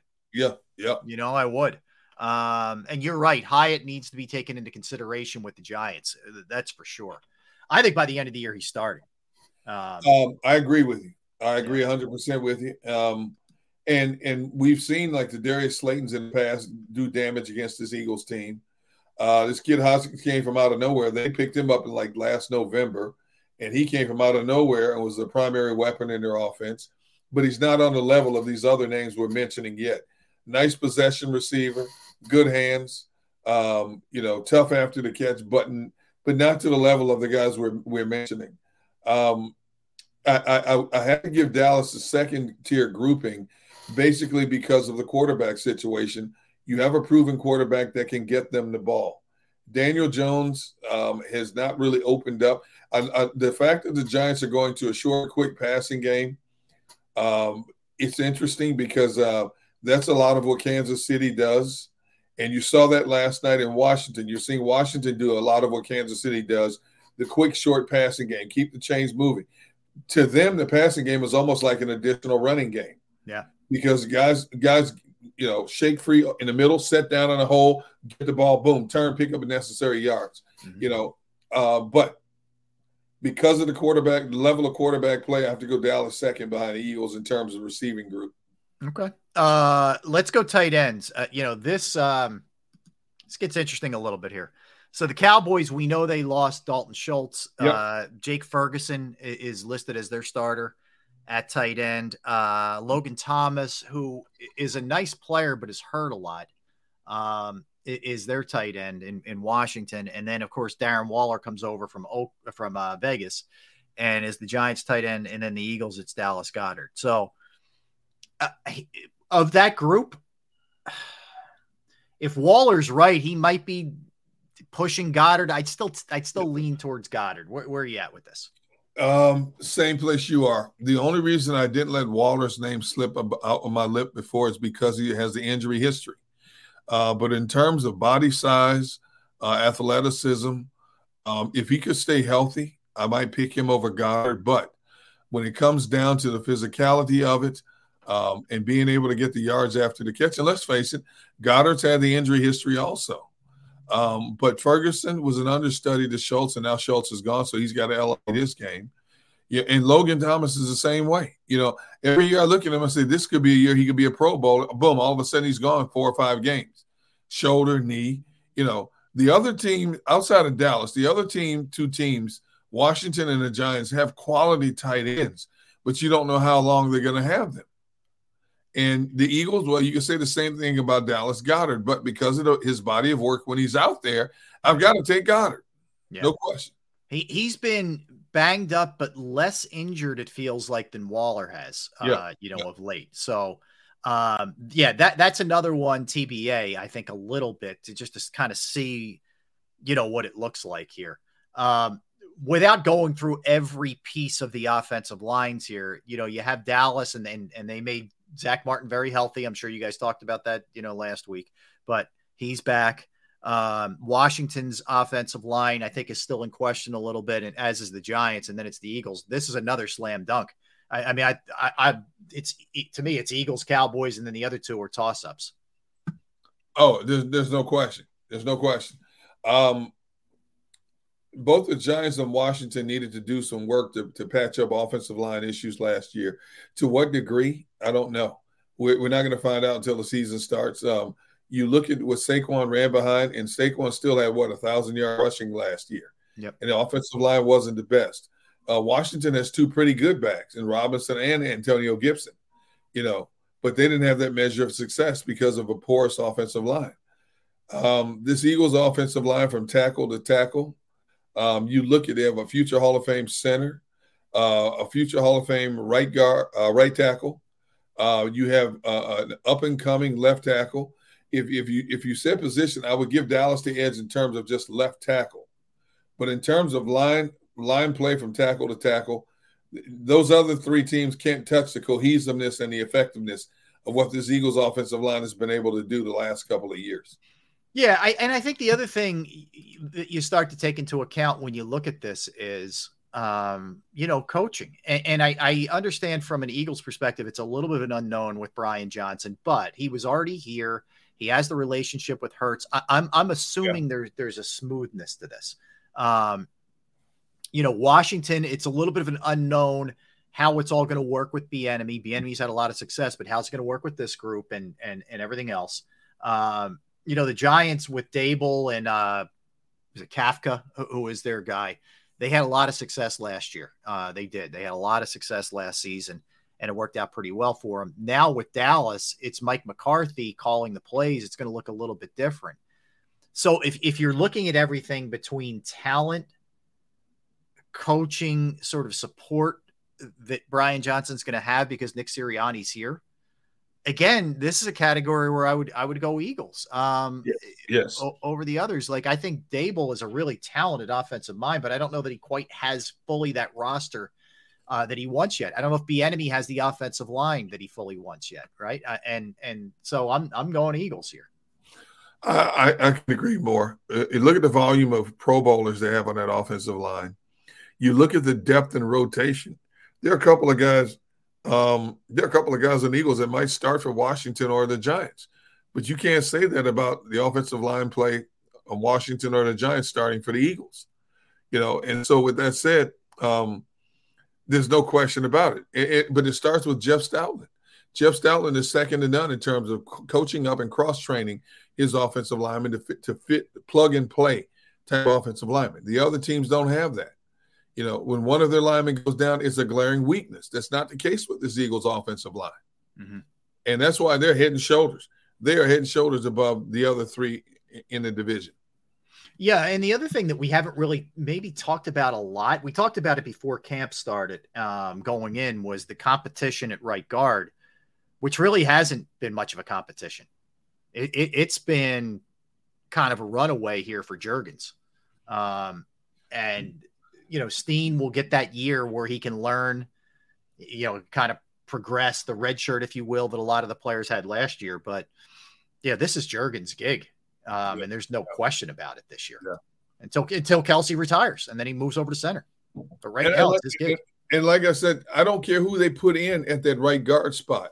I don't think it's going to be a glaring weakness because of who's playing to the right and to the left of them and that takes a lot of pressure off them. I don't think the other teams can say that. Maybe Dallas. Dallas has a pretty good offensive line, and now that Zack Martin is back, is going to be better, you know. But I don't think they have the the depth and the rotation that this Eagles offensive line does. Every team has to have that because injuries are going to occur. But in terms of it not being a glaring glaring weakness when somebody else steps in, other three don't have it like the yeah. Eagles do. Yeah. And, and look, I, I, mean, there's there's so many different things that you have to take into account, but um, I see a team last year that averaged was like third in the league in scoring. That I think the quarterback's just getting better. Um, I think DeVonta Smith is just getting better. I think Dallas Goedert, when healthy, can produce more for sure. AJ Brown, may, he's only 25 years old. He might be able to get better. So there, there's a lot of things that, that you look at with this team. Not to say that the other teams can't, you know, get better. Like I think, I don't think. I mean, where, where are you at with this, Derrick? I don't think Daniel Jones was a fluke last year. Like I, I think, I think Daboll has figured out the way to best utilize him, and I think he's going to. I don't think he's ever going to be great, but I think he's can be a good quarterback, solid. Uh, yes, I, have said that. I've said it before, and, and I agree with you 100. percent Brian Daboll walked in there and identified how to make him better. Daniel Jones put his trust and his faith in Brian Daboll, and, and it worked out for them. Um, and part of the process was getting getting Daniel Jones to short up, shorten up his passes, and that that helped you know with his completion percentage and you know moving a change. And I think Daboll is going to enhance that even further this year. And we forget that that, that Daniel Jones has the capability of taking off and running at even given any given moment. Heck, he went 80 yards before the before the turf monster tripped him up against Eagles. yeah. yeah. But I, I do think Daboll did an incredible job of identifying how to make Daniel Jones that much better. And obviously they feel comfortable with him now because they they paid him that money this past offseason. So it's going to be interesting to see. And, and the few samples I've seen of, of Daniel Jones is this shortening the passing game. You know, one, two, three, throw, one, two, three, throw. Don't take unnecessary hits. You know, a guy will sit down in a hole in the middle of the field, find him. That's all you got to do. Find them, let them turn and do the work. Keep the chains moving. Um, and you look at the difference in terms of uh, his touchdown passes, decrease, uh, decrease in um, his his turnovers, and he was a much more. He was a big reason why the Giants even got to the playoffs because yeah. of the play of Daniel Jones. Mm-hmm. Plain and simple. Yeah, no question. Hey, uh, update on McLaurin, who injured his toe last night in the game, uh, according to Ian Rapoport of the NFL Network. Uh, good news uh, out of the MRI. Sources say there is optimism for week one. He's more day to day than anything the scan showing no major injury because you know how weird that toe thing can be. You know, you get a turf toe, it's basically a separated toe, and then yes. then all kinds of bad stuff starts happening. See, Tone, Tone, Tone is saying we're being too nice about Daniel Jones. I don't think so. I yeah, I don't either. I I, I, think, I, too nice. I don't think he's great.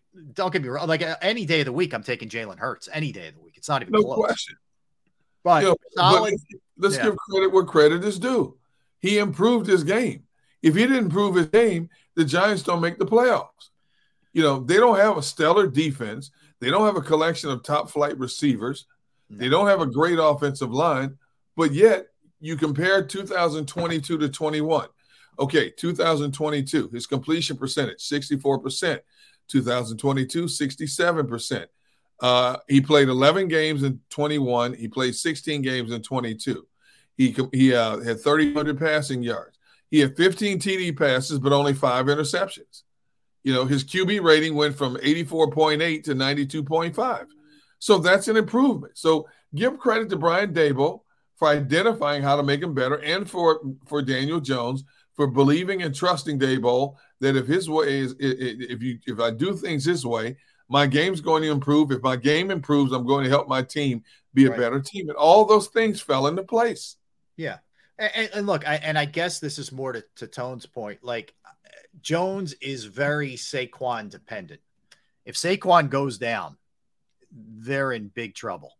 Whereas I don't think that Jalen needs that that great stud back. No, like there's a, there's the distinction. No, the offense the offense is going to flow through Jalen no matter what, no matter who's back there. And Eagles tell you that by the way they've orchestrated their running back contingent. You know, they went out and got two guys who are proven, but they didn't go out and get the best back available. They got two really good backs, but they didn't go out and get the best back available out there in the open market. You know, yeah. if that was the case, they would have got Kareem Hunt a long time ago. Uh, Dan asks, how would Dan, how good would Daniel Jones be with the Eagles personnel? Um, I think he'd be. I think he would be even better. I think he'd be even better at two. I don't think he'd be as good as Jalen Hurts, but I think he'd be even better than what he showed with the Giants last year. I agree. No, he's not. He wouldn't be Jalen Hurts, but he would definitely be better, mm-hmm. and I mm-hmm. think his numbers would have been even higher. You know, um, in his Eagles offense.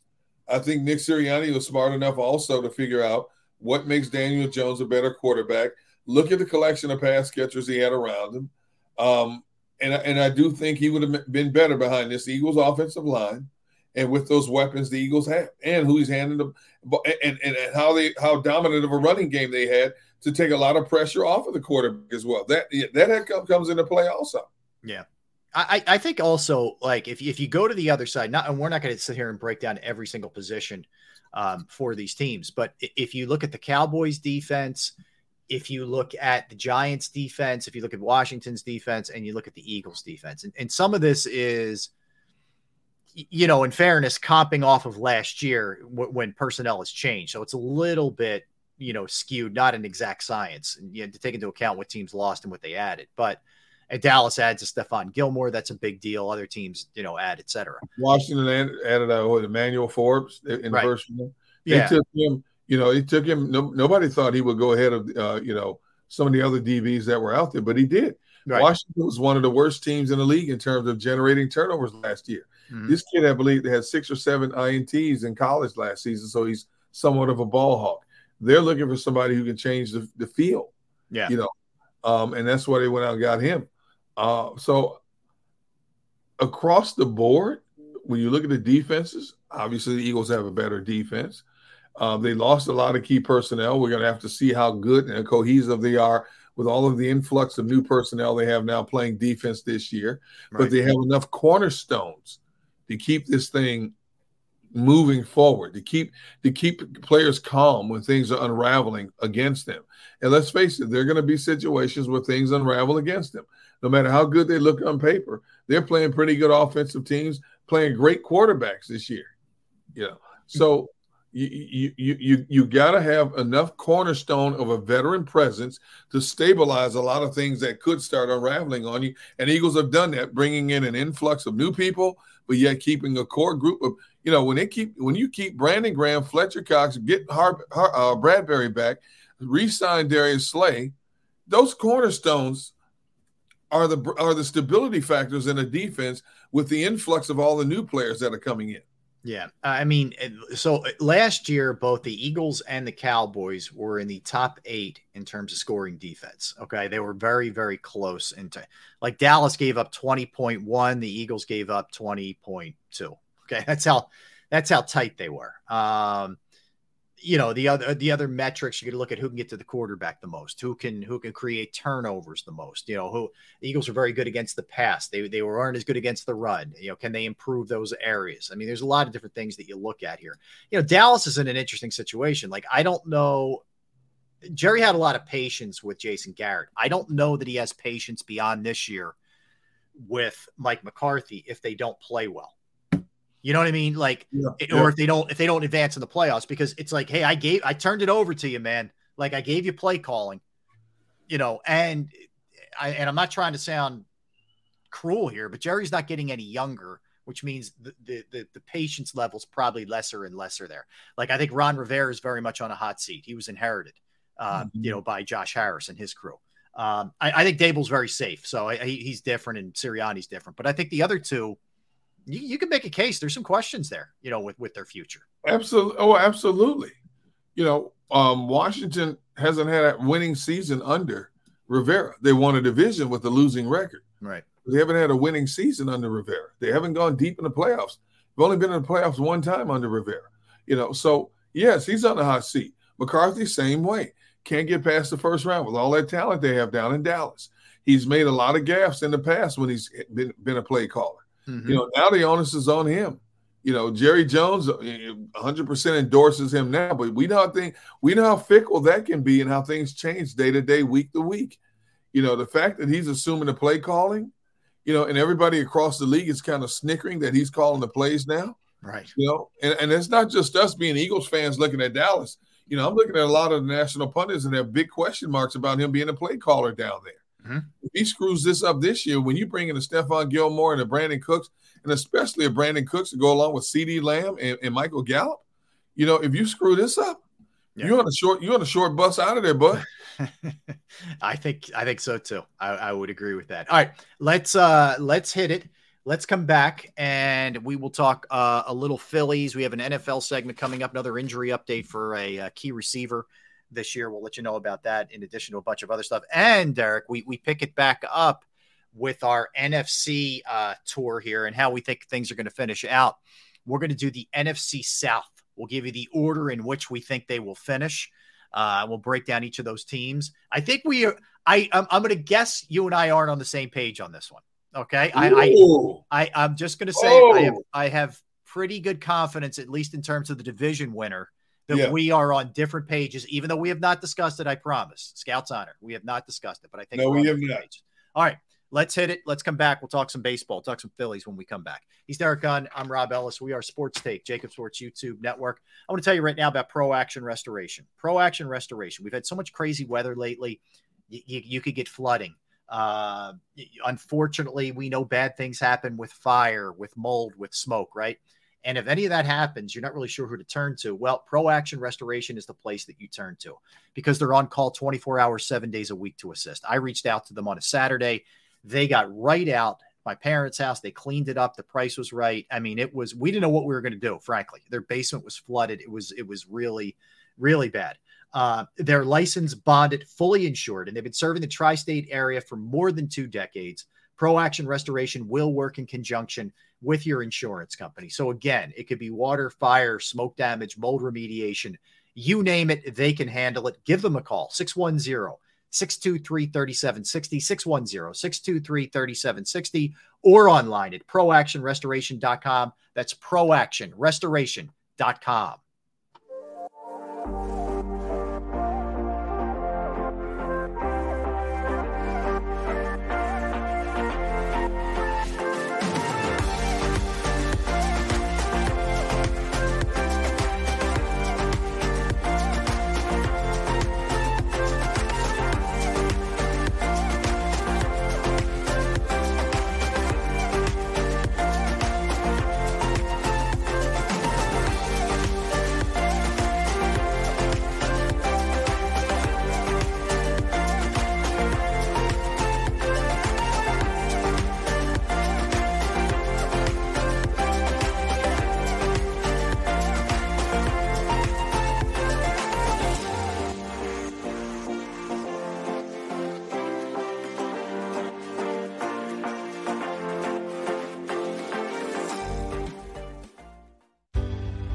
passionately. Go fearlessly. Go confidently. Go first! Go confidently towards your goals with Firstrust, Philly's hometown bank for nearly 90 years, and the official bank of the Philadelphia Eagles. We're focused on getting you over the goal line. So go with conviction. Go with trust. Go first! And go forward with us by your side. Firstrust Bank, the official bank of Philadelphia Dreams. Oh, and go birds.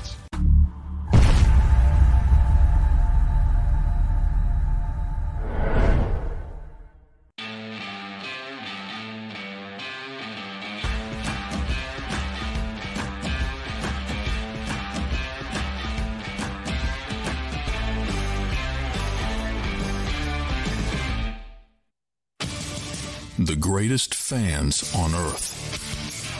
It's a bold statement, but would you expect anything less from Philadelphia? 58 years of heartache creates a toughness, a grit, a resolve not found in most. Sure, our prayers were answered, but now that we've had a taste, we're looking for more. Pondley Hockey, official partner of the Philadelphia Eagles. Go to get your game on. Go for the beers. Go for the cheers. Go for the hit and the hits. Go for the stakes and the stakes. Go to get your parlay on. Go to get your party on. Go for the scene. Go for the screens. Go for the gallery. Go for the win. Go to Ocean. Visit theoceanac.com to plan your visit. E A G L E S. Eagles.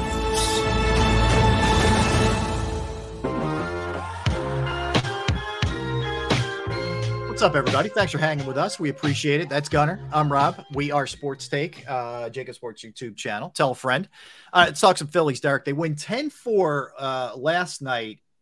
I'm going to go back to the first inning. So Nola gives up a solo shot. He's struggling. The pitch count's rising. He's struggling to get outs. They load the bases, do the Giants. Um, having already scored a run with two outs. Mm-hmm.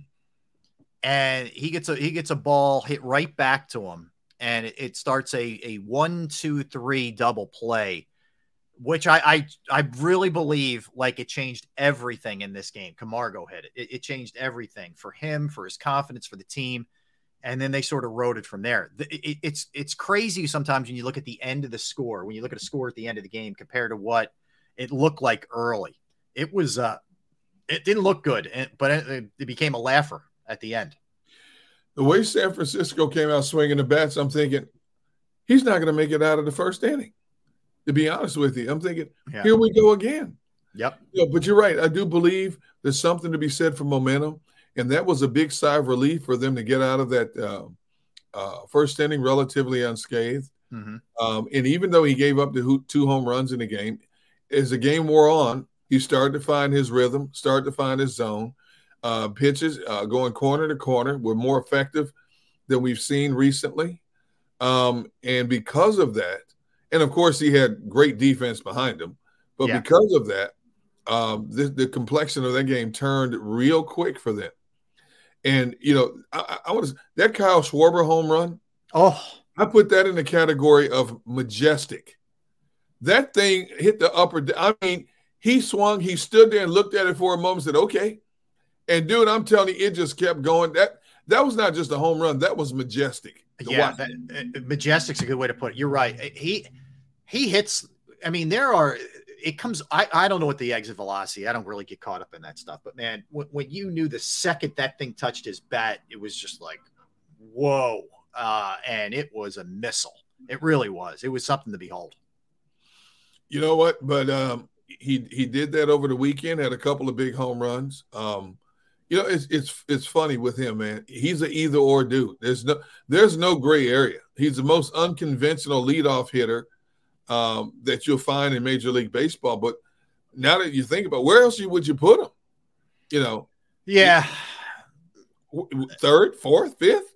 If you do that, who are you taking out of those spots? Yeah, I mean, he, and the other thing is he's up to 33 home runs, he's up to yeah. 80 RBIs, and he. The one thing that you can say about him as a leadoff man is he will draw walks. He's got 94 walks. Like he yeah. he's going to be well over 100 walks this, this season. So he does get on base. I mean, that's the sort of old school part of him. Nothing else is, but he does get on base with walks. And, and, and you know the walks are a plus, and then he has what 160 something strikeouts oh, you know, yeah, yeah. he's got 30. I was trying to accentuate the positive. yeah, he's got 33 home runs, but he's hit 183. He's got 163 strikeouts and he's hitting 183. Yeah. Dude, and he's got 33 home runs. It's all bizarre. It's very weird. Like it and, is. It's it's weird. And how many RBI? 70 what? 70 what RBI? He's at 80 now. 80 RBI. That's I've, I've never seen numbers like this. Yeah. You know, you talk about you don't it's it's like you don't know what to expect of him night in and night out. When it's good, it's really good. When it's bad, it's really bad. Yeah. He'll hit two home runs one night, and next night he'll have four strikeouts. You know, Jim G makes an interesting point. Uh, he will have more strikeouts than his batting average by the end of the year. Yes. That could be. Uh, he absolutely will. 100%. He's going to be over 200 strikeouts. He's not going to be over 200 batting average. No, no. It's a great point. Yeah. When was the last time you saw something like this? I never. I thought last year. I mean, he hit like what he hit two eighteen, whatever. I thought that was bad. Now, yeah. I've never seen anything like this. I, I don't. And it, but the thing is, they do, they do feed off of him. Like he he is a generator of, yes. of, yes. of juice for them, and there yes. there's something to be said for that. There there really is. Um, I you know that look they you see what they're capable of when they get going. Like that, they can explode as an offense. It's just you wish it was more consistent. You know, they're just they're up and down a lot. And you know, four home runs last night. I know one of them was was Harper's inside the Parker, but when they get going, I mean, everybody in the lineup had a hit. Six guys had multiple hits. Jeez. That's what this lineup's capable of doing. There's no easy outs. Yeah, uh, the fact that they have what uh, roughly 149 home runs is is is just perplexing. I mean, because this is a lineup one through nine that can get it going at any given moment. Not one through three, not one through five, like a lot of teams rely on. One through nine can. I mean, look at the number nine hitter, Sosa. He right. has a home run. You know, the, the, the, you know, he's not hitting with the power, obviously, of a Schwarber and those guys up front, but right. he can give you a, a pop at any given moment. Yeah you know, this lineup is so deep, man. And, and even when he called, they send guys down to Lehigh, they bring them back up home run. You see, up and down, up and down, home run. It doesn't make a difference. You know, and that's why I said at the start of this season, this lineup can put so much stress on a pitcher. A pitcher can make mistakes against other lineups and not have it come back and bite them.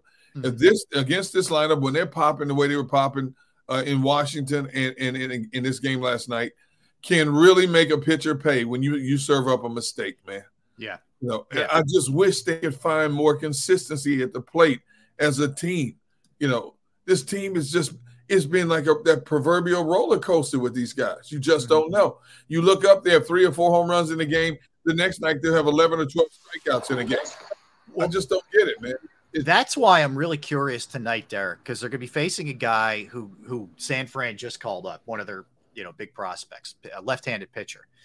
Yeah. I feel like usually in these kind of situations, the it's the advantage to the pitcher because you don't have experience against the guy. You can sit there and look at film of him in the minors and all that, but the fact that they oh, haven't oh, yeah. seen him and there isn't a lot on him, it feels like advantage to the, to the kid, right? And and I it feel I hope I'm wrong. It feels like one of those nights where the Phillies offense, at least early, is going to struggle, and you're like, you know, how do you how do you go from last night to this? But it, it just I hope I'm wrong, but it feels like that to me. Yeah. Yeah, we'll see. But it, all right. So the other takeaway is, however he got there, Nola goes seven innings and gives up two runs. However he got there, I know it was two more home runs, and it, it's the most in baseball, and 29, and it's crazy. But he didn't cave. We've seen him come apart at the seams a lot yes. this year when bad things happen. I don't know that that means he's going to be good in his next start or whatever. I don't know, but at least for last night, that was encouraging that he didn't blow to bits on you, you know, in the middle of the game. If he gives up a couple of home runs and only two runs a game, and he can go deep into his start, seven, seven plus innings, considering what we've had to watch from Aaron Nola this year, I'll take that every time. Yeah. Because of who he has backing him up at the plate, you can hold any opposition to two runs. I'll take that any any given day with this lineup. I really will. Because to me, when I watch this team, a two run deficit is nothing. You know, they may go dormant. Prime example, that game on Sunday against Washington. They're getting blanked for eight innings. All of a sudden, they make a game of it in the ninth. The bats come alive in the ninth. They could have won that game, fell short. You know, they've done that a number of times this season. Fall behind, all of a sudden the bats wake up. Um, Aaron Nola is what he is for this season for whatever reason. 29 home runs is shocking. But when he gives an outing like that, seven innings, only two runs given up. They were two homers, but two runs given up. I'll take that from Aaron Nola. If that's what I'm getting, I'll take it. All right. So also, it's it's really big considering who you're playing here. So they beat the Giants, uh, and here's where things are in the wild card, Derrick. They're um, they're three up, or uh, actually two and a half up. Excuse me, on the Cubs right now. The Cubs have actually surpassed the Giants, so the Cubs are in second place right now. Uh, Giants are kind of a mess if you look at it. The, the Giants have lost four of four of five and eleven of fifteen. Yep. You know uh, they're not playing very well. But anyway, um, so the Phillies are, are two and a half up on the Cubs, three up on the Giants. Um, so they're right now, if the season ended, it would be the Phillies, the Cubs, and the Giants in the wild card. But Arizona's only a half game back. Cincinnati's only a game back. Marlins are only a game and a half back from that third spot where, where this is coming down to the wire, and I think it's going to be, I think it's the Phillies, and everything else is up in the air in, terms of trying to predict this thing. Like I, I would say, the hotter team's probably the Cubs. Yeah, but even the Cubs cooled off a lot because they were pushing yeah. Milwaukee for the division title, and then went go went through a mini losing slump. Um, I agree that that that number one wild card spot is the Phillies to win or lose, and you're going to have three or four teams jockeying for a position the rest of the way. And if San Francisco continues to play the way they're playing, they're going to quickly be in the outside looking in, and Arizona's going to be, elevate into that number three spot as well. You know, mm-hmm. Eagles, uh, Eagles, the Phillies are catching the Giants at the right time. You know, the Giants were playing really good baseball. All of a sudden, now their tail spinning big time, mm-hmm. um, and it showed last night. What they did in the field last night goes beyond foul ups, bleeps, and blunders. Oh, you know, yeah, they're, they're, that was a. I mean, misreading balls, just uh, yeah, ugly, ugly, ugly, ugly. It's kind of stuff we'd be killing the Phillies for today. Oh my goodness, yeah. Uh, no all right, so you mentioned that. Let's go to the other side of it. Bohm has really two beautiful plays last night. Uh, Sosa had a great play at third. Uh, Turner made a really nice play in the field. They all together collectively played very good defense. Did the Phillies last night? Uh, very solid game. Out, it was a nice game in general out of them, uh, really across the board. Well, um, they would do. Yeah. Considering the inconsistencies they've had, they would do, you know. And you're right, across the board, um, it was a perfect storm for this team last night. You know? Yeah. Uh, hopefully they can carry that over tonight, especially testing an un- unknown commodity in this pitcher for the Giants who's making, making his major league debut. Hopefully they jump on him real early and get him out of there. Um, and the Giants pitching staff, I, I was waiting to see, you know, I think they the starter that they used last night normally was a reliever. He, yeah, it was an opener. Yeah, an opener. Yeah, and then after that, I thought their pitching staff was better than that. Now, and, we know each night is is different, give and sure. take. Who, who would have thought Lorenzen would have got shelled by of all teams Washington last Friday? Bro, it happens. But I just thought the Giants pitching staff, which had kept them in a lot of games, was a lot better. Phillies tattooed them as well. They so did. We can carry this over for the next two days. All right, let me give you some NFL stuff because we're going to dig in hard to the NFL at the top of the hour. But th- this is a oof, tough story. Uh, Caleb Farley, one of the corners um, for the Titans. Yeah, he's got a home in Charlotte. Okay, and um, his home there was an explosion in his home last night. Not he wasn't there. Obviously, he's with the Titans right now, but um, one person died and another was injured when the oh. suburban Charlotte home, yeah, owned by Caleb Farley, exploded overnight. It was it's in Moore, Mooresville, North Carolina.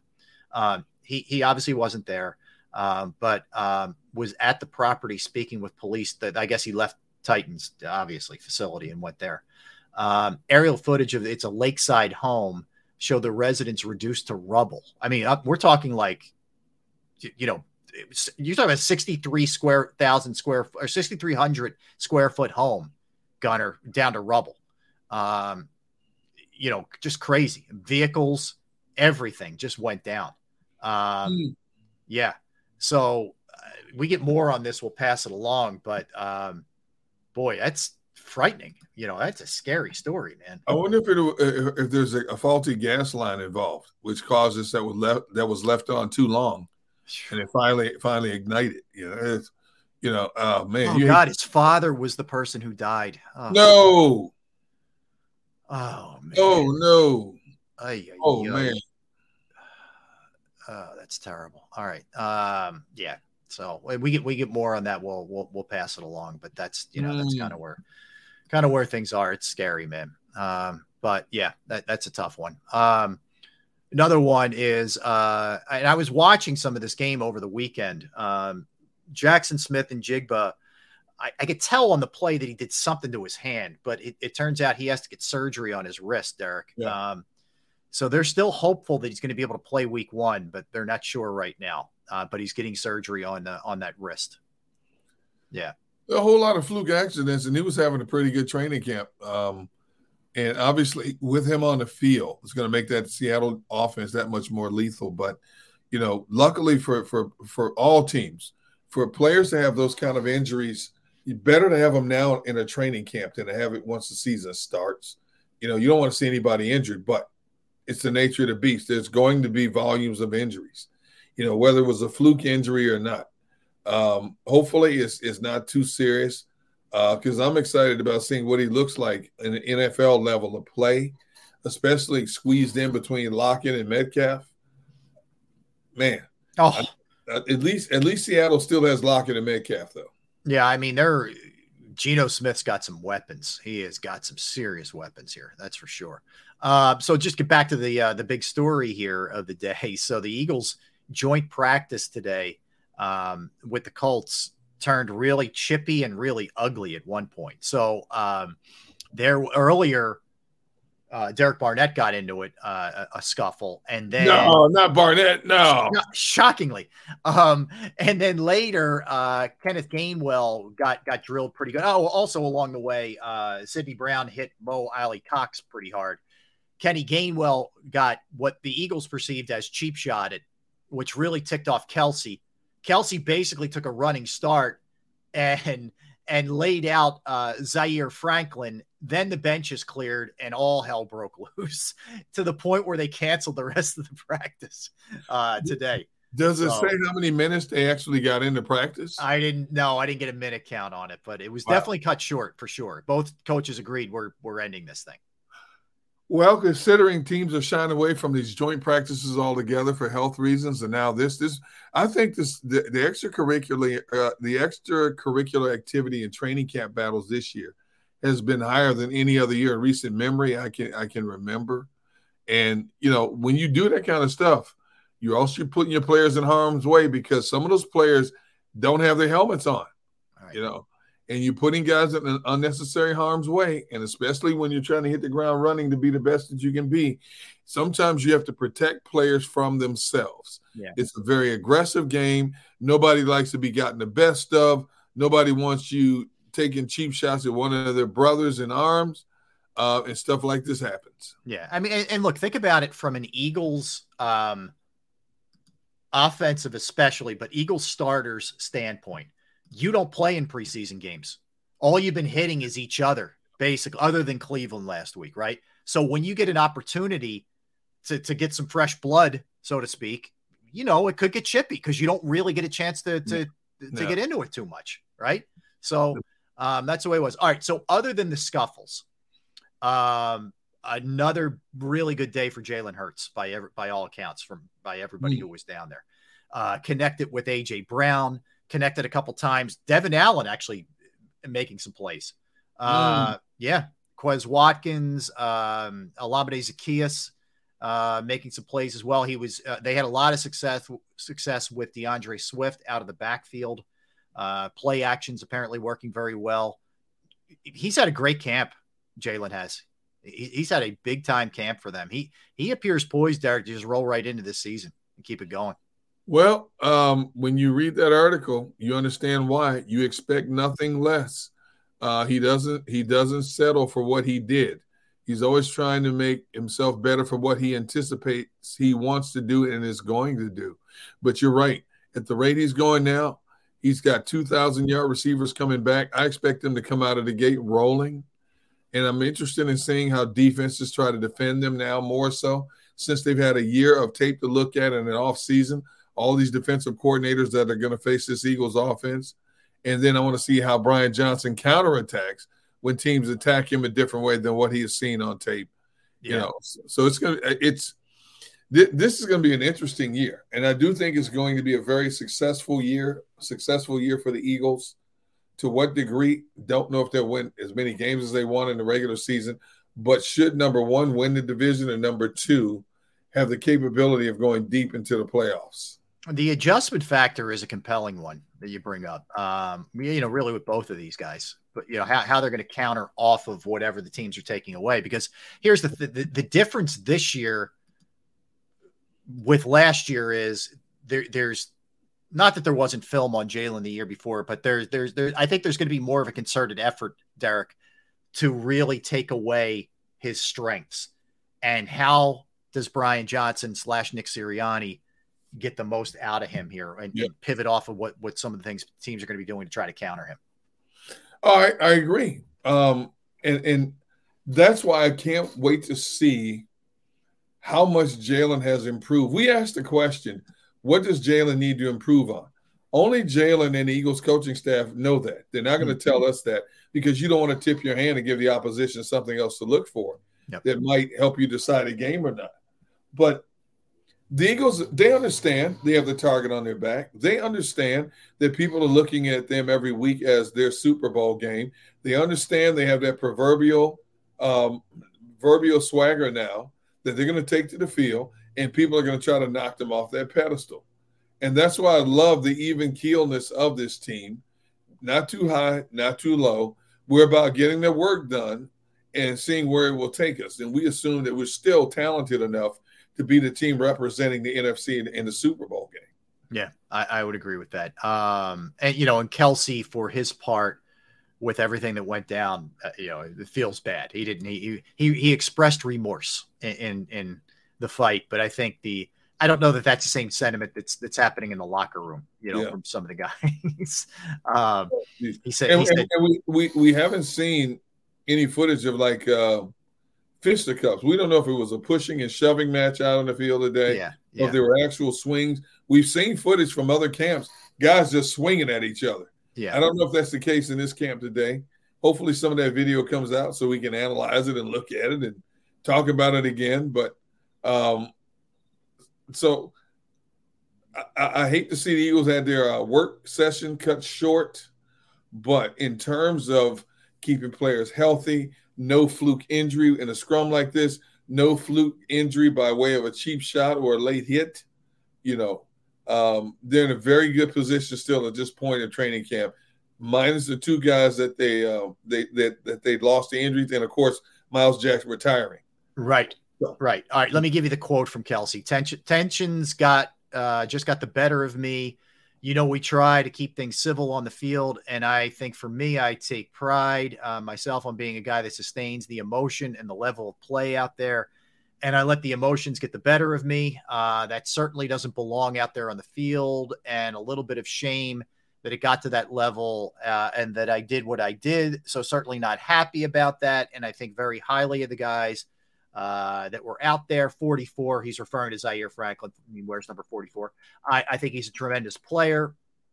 I think a lot of uh, their guys up front and they brought a lot of intensity to the day, which made the practices intense. And you know, I think I handle things properly there at that end, um, you know, et cetera. Gainwell just said uh, that's Kelce being Kelce.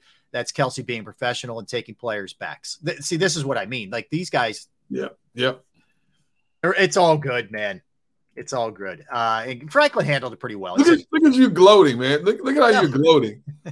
he, he, he was. I I give Franklin props here. He says, uh, "quote It's funny, you know, growing up in Philly, and he he went to LaSalle High School.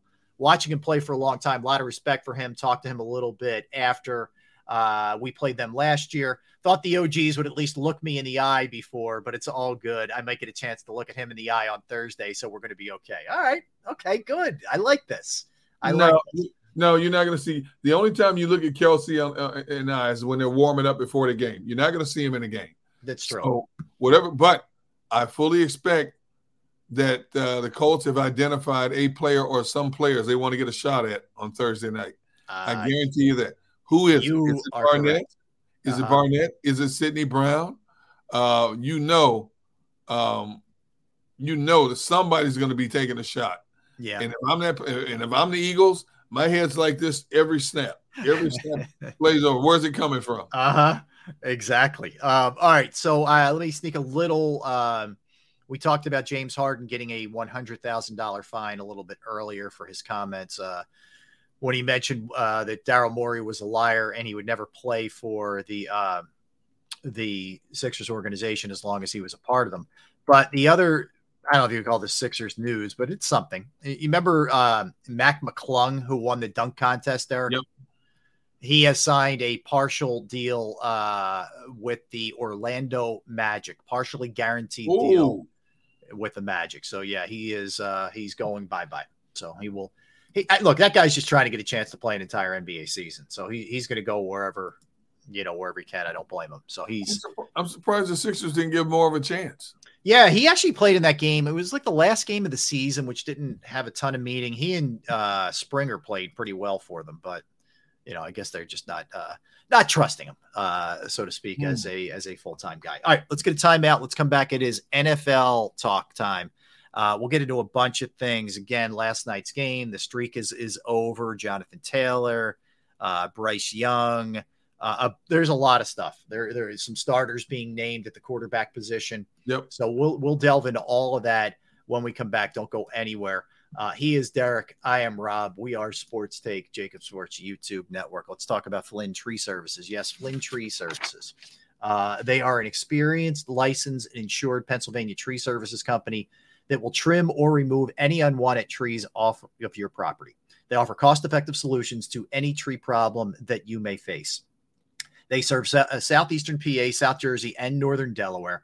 Uh, you go to their Facebook or Instagram page for more information and a sampling of their work. Give Flynn Tree Services a call at 610 850 2848. 610 850 2848 or online at flynntreeservices.com. That's flynntreeservices.com.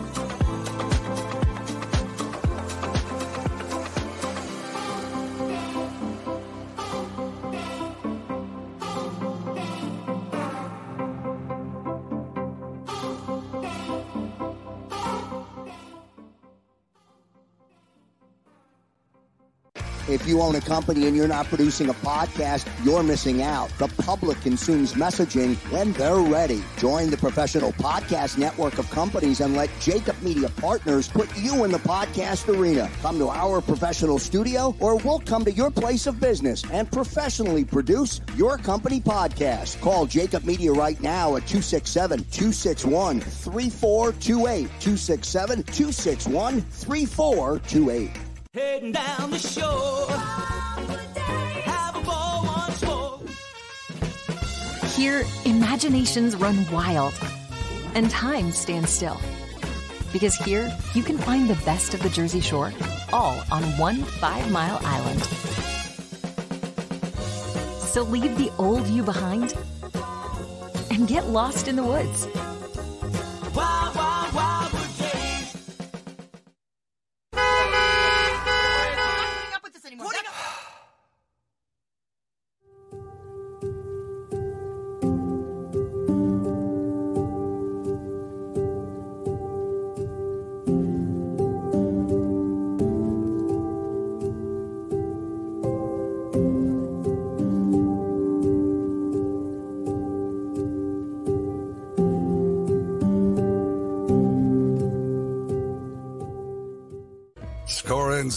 In southeastern PA and Delaware with Colony Pools this football season and let the experts close your pool with a custom Merlin safety cover in green for the birds. And if you join our Winter Watch team, we'll give you another 20% off and Colony Pools will handle it all. Keep your tiles on your pool, not in your pool. Fly with Colony right now, Birds fans. Visit flywithcolony.com.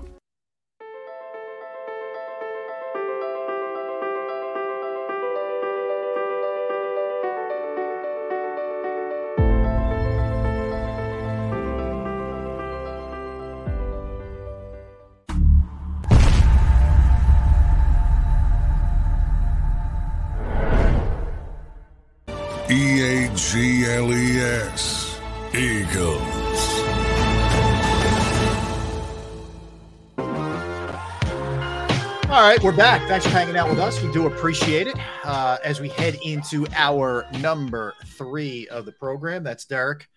I am Rob. All right, Gunner, let's talk some. Uh, let's talk some football, man. Um, a couple of things to dive into we talked about this yesterday, and and finally the the Bucks kind of stopped playing games, but yeah. uh, uh, Baker Mayfield named the starter. Like th- he was making too much money. Uh, they they didn't bring him over here to back up Kyle Trask. Now that doesn't mean that if he doesn't play well that they won't pull the trigger on him. They will. Exactly. It's a one year deal, but he was going to be the starter, and everybody knew it. And he, and here you go. Well, you know what the thing is, you have to open the competition, especially when you're going in a new direction after the goat has officially retired. Uh, you know, you know, um, Baker Mayfield's track record. He he's he's inconsistent at best. He can give you those wow factor moments, and he can also give you those moments that just make you cringe. And in terms of tracks, uh, Trask, here's a guy who's just trying to find his way and make a name for himself uh, at the National Football League level. Um, is he a better quarterback than, than Baker Mayfield? I, you can't go that far and say that. Man, I mean, he's, he's, he's 25 years old. Uh, he was a second round pick of Tampa Bay, so they have some investment in him. He's a big dude, 6'5, 236, 240 pounds. You know, he's played one game in his career, you know, Mhm. and he's he's thrown nine passes in his career. So you drafted him highly. You know, obviously he's not the second coming of Jalen Hurts as a second round pick, but you have some investment in him. You've got to see what he's capable of doing, and especially um, in a situation like the head coach is in right now. I mean, he, this is a do or die situation for him. Right. You know, Todd Bowles is a great coordinator, but uh, let's face it, he failed the first time as a head coach. Yeah. And now he's got this chance. And this is it. Unfortunately, he's handcuffed just like a Ron Rivera because of the quarterback situation. Mhm. But this is it. Now Tampa Bay's got a good defense, a lot of question marks on offense, the running running game and the offensive line. And it- when you go in a situation like this, I want to make sure that I'm seeing what I'm seeing, or our coaching staff is seeing what they're seeing in terms of who we decide is going to lead us into battle when we kick off this new season. Yeah, no question about it. All right, so um, Jonathan Gannon, our guy. I know Your you guy. missed him. I Your know guy. you. I know you missed talking about him, Derek. But Like uh, a wart, like a wart. like something that needed to be lanced off your body. I know how much you missed. um, he won't name Colt McCoy as the starter. Now, I don't know if that means he's playing around that. I don't. Kyler Murray is not coming back. We know that at least you know early. Um, but li- listen to this depth chart. You ready for this? So it's Colt McCoy, fifth round pick Clayton Tune, who's a rookie out of Houston, David Blough, and Jeff Driskel. I mean, doesn't that just scream excitement if you're uh, an Arizona Cardinal fan? Woohoo! You know Here what? we here we go. I, I wouldn't be I wouldn't put it past to go with David Blough. I mean, he he he wasn't great, but I've seen a kid play. He looked like he has some ability. Um, he hasn't had a lot of chances. Now he's thrown he's thrown 138 uh, uh 242 passes in his career. Yeah. The only problem is he's only completed 138 or 57%. He's got six career touchdown passes, nine interceptions, but he can move around a little bit. I'm not Colt McCoy. I'm I'm like, are you kidding me? This is what this is the best of what I have. Colt McCoy. Hmm. I mean, Yeah, it ain't great. I would I would go I would go find a quarterback in the CFL. You look at Colt McCoy's career, he's played for one, two, three, four. This is his fifth team in his Yeah. career. Yeah. You He's know, and, bounced a bit. He has definitely bounced a bit. and it's and it's like that's the best I could find. He's 36 years old. You know, what is Colt McCoy going to give you at this point? Yeah. If I'm an offensive player and I'm going in the huddle and I'm like, really? This is who quarterbacking us? Yeah. I'm not going out here to get hurt for this. Yeah. I don't care how much money you're paying me. I'm not getting hurt for this. Yeah. It's it's that's going to be hideous. That whole thing is going to be hideous out there. I'm telling you. Ooh. Can you imagine a, a head coach excited about going into a new situation? Your number one receiver didn't want to play there anymore. You got rid of him. Your quarterback is divisive, and he's not going to be available to start the season. And your other three to four options are like they wouldn't make they wouldn't make some CFL teams. Some of them, to be Yeah. honest. Uh, it's not good. All right. Let, remember we talked about the uh, Baker Mayfield and his wife are, are trying to figure out what happened to the twelve Oh, million yeah. dollars they invested in, in companies that were, you know, in part founded by his father. So he he did address it to an extent. He said, "quote I'll say this: It's been a long time coming for that. I'm not going to comment on any details, but yeah, I've been dealing with that stuff for years now. So mentally, I'm in a much better headspace. So yeah, uh, we're ready to roll, and we're ready to roll means like he's ready to play. Um, he's due uh, to earn four million this year, with up to four point five more available in incentives. Um, so anyway, but but that's um, it sounds like he's been dealing with this for a while, and it sounds like there may have been some shadiness in terms of family members for a while now that this guy's had to deal with. And, and we, we talked about it yesterday. It just stinks for these guys. The, the, the people closest to him have to maybe in some ways screw them over. You know, it, it's just frustrating. It's one thing if it's a close friend, a distant cousin, but when your dad is involved, or if it's a brother or a sister involved.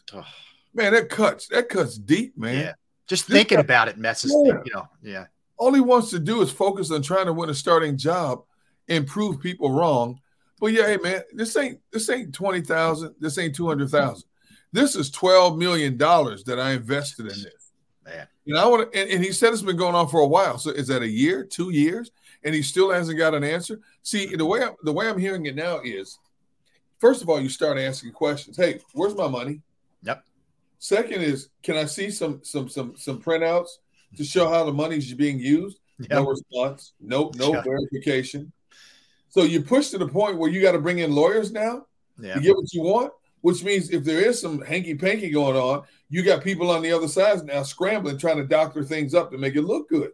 Mhm. But first of all, if I find out where my money is, and if my money is still there, give me all my money back, and I'm moving it somewhere else. I'm done. I don't care if you are family. This has been this has been trying. Look at what he's gone through the last couple of years. He's jettisoned out of Cleveland. Then he goes to, to the Rams for one year. No, no, he was cut by um oh, where was he last year? That he got cut last year. He was and with then the Rams last year. No, but they picked him up late. Oh, they picked. You're right. They picked him up late. You're right. Yeah. So he You gets know- cut, then gets picked up. It, it's been it, it's been really he was in Carolina. He was in Carolina. And uh, all I'm trying to do, and, and Carolina needed a quarterback. He couldn't stay there. Right. You know, all I'm trying to do is is continue my career as long as I can. I got twelve million dollars and nobody's giving me answers, especially family. hmm I got to worry about this stuff now. Yeah. You know, I don't blame. Give me my money. I want my money now. What if the money's gone forever? Right. That's twelve million. He's never going to see again. Exactly. Yeah. Not good, do? man. File a lawsuit, make them pay it. Well, if they can't give you your money, that means they can't pay the money back. Man, that's, Exactly. that's a shame. That's a shame. And the thing is, you try to be a good guy, help family out, Right. and it's usually and it's usually family that does you in more so than an outsider. Correct. Yeah, you're exactly right. It's yeah, it's it's a it's a bad situation. That's All right. Uh Stefon Diggs uh addressed something uh that Stephen A. Smith said on Monday's first take. Stephen A said, quote, um, brother wants out. By the way, I'm just telling you what I know. Uh, I got my own sources. Brother wants out. He don't want to be in Buffalo no more. I'm telling you right now, I have my sources. Stefon Diggs got to be there, but he would prefer to be gone. And then, so I guess after practice or whatever, Diggs got word of this and put a tweet out saying 100% not true. Uh, I don't know who the source is, but I thought I nipped this bleep in the bud already. This whole thing with him has been strange, uh, right? I mean, really, f- from from the beginning of this offseason, I, I don't know what to make of any of it. He's not happy. He's happy. He's okay. Uh, everybody's trying to cater to him. I, I don't know what's up with him, but he's saying it's not true. And you don't want your teammates looking at you sideways. And let's face it, you know whether you like him or not, Stephen A. has a lot of contacts in the industry. Right. And I don't think Stephen A would just put it out there, you know, just be throwing stuff on the wall. He doesn't need to just throw stuff on the wall like that, you know. Yeah, yeah. So obviously somebody told him something that that knew a little something. But whether it's true or not, Stefon did the right thing, squashing it right away. I mean, he could have very easily let it just fester for three or four days, which would have really opened up speculation, which really would have had the media pressing coaches and players alike again about this issue. He squashed it real quick. Let's see how let's see how it holds up because you're right. This whole summer's bizarre. If he doesn't get the ball enough when the season starts, if if he doesn't feel he's being uh, incorporated enough into decision making ventures in practice or in games, let's see how that holds up. But this has been this is like a, a, a bad sci-fi movie. Yeah, there always seems to be something going on there, right? It's never Oh my goodness. Yeah. Um, all right. So beyond that, uh, as we mentioned a little bit earlier, if you didn't hear it, so Anthony Richardson will start the game uh, for the Colts. So uh, when we were talking about the whole Jonathan Taylor thing, I, I started looking at this and I pulled up their uh, their depth chart.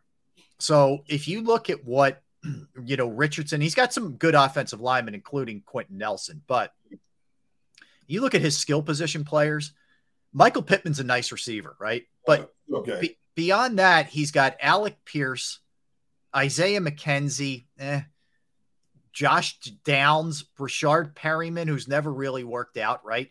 The tight end is Kylen Granson and Mo Alie-Cox. Hey, not not a lot there for for Richardson. Uh, uh, no, it's not.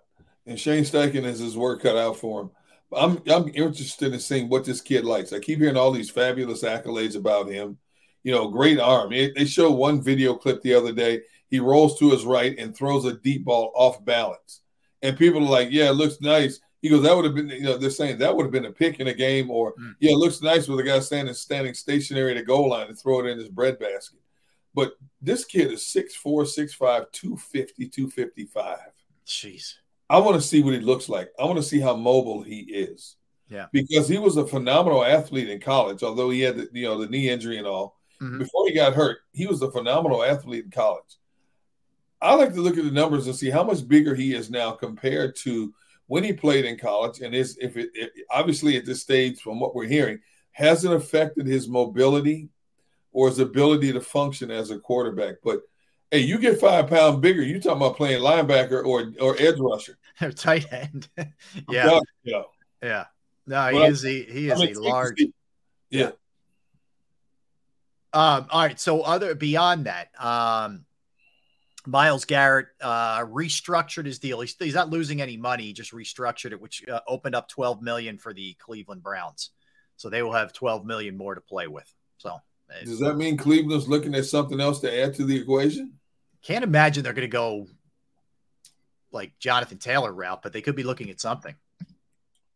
Now, long as they have Nick Chubb's there, Jonathan Taylor's not not what they're looking for. But plus, Jonathan Taylor's looking for too money, too much money. You know, um, he's going to have to come way off his stance because the, the the brain trust of the NFL has already sent the message out loud and clear to running backs this just ain't your time. There was a time when you guys got the big money. This ain't your time. So he's he's gonna have to come off his stance in terms of what he's looking for yeah. financially. Um, he picked the wrong year to, to, to, be going through a rookie year of his contract. A few years ago, he might have got money similar to Derrick Henry, you know, one of those guys. Yeah. But that money's not there for running backs right now for whatever the reason, and it's cyclical. You know, it'll come back around. There'll be another position that gets shunned, and the running back will be a prominent position again. But unfortunately for him, now is not the time. Uh, Robert Saleh says you can't coach scared, you can't play scared, in reference to starting Aaron Rodgers in the preseason finale. He said you can slip getting out of your car, something can happen, you knock on wood, everybody will be fine, is the way he's looking at it. Um, look, I, I, I get it to an extent. I mean, you, not only do you want to get Rodgers out there and just throwing with in, in sort of real simulated game action, you also want to get Mekhi Becton and the offensive line and and the running backs on the same page with him. Like you know, you you want to get all these guys out there together because that's generally the way you do it, barring any kind of injuries. You put everybody out there, so it makes sense from that standpoint. And Mekhi Becton is starting at right tackle. He needs the reps. Yeah. Uh, the entire offense does because, you know, Aaron had a much different cadence compared to, you know, Mike White, Zach Wilson. So you got to get used to that in a game situation. And yeah. you need to get some game timing down. Is it a risk putting the frontline guys out there? You know, the Garrett Wilsons and all these guys, if they're healthy, yes. But you need it. You want to, you don't want to go in the season blindly. Your first game out of the gate is a big game. Mm-hmm.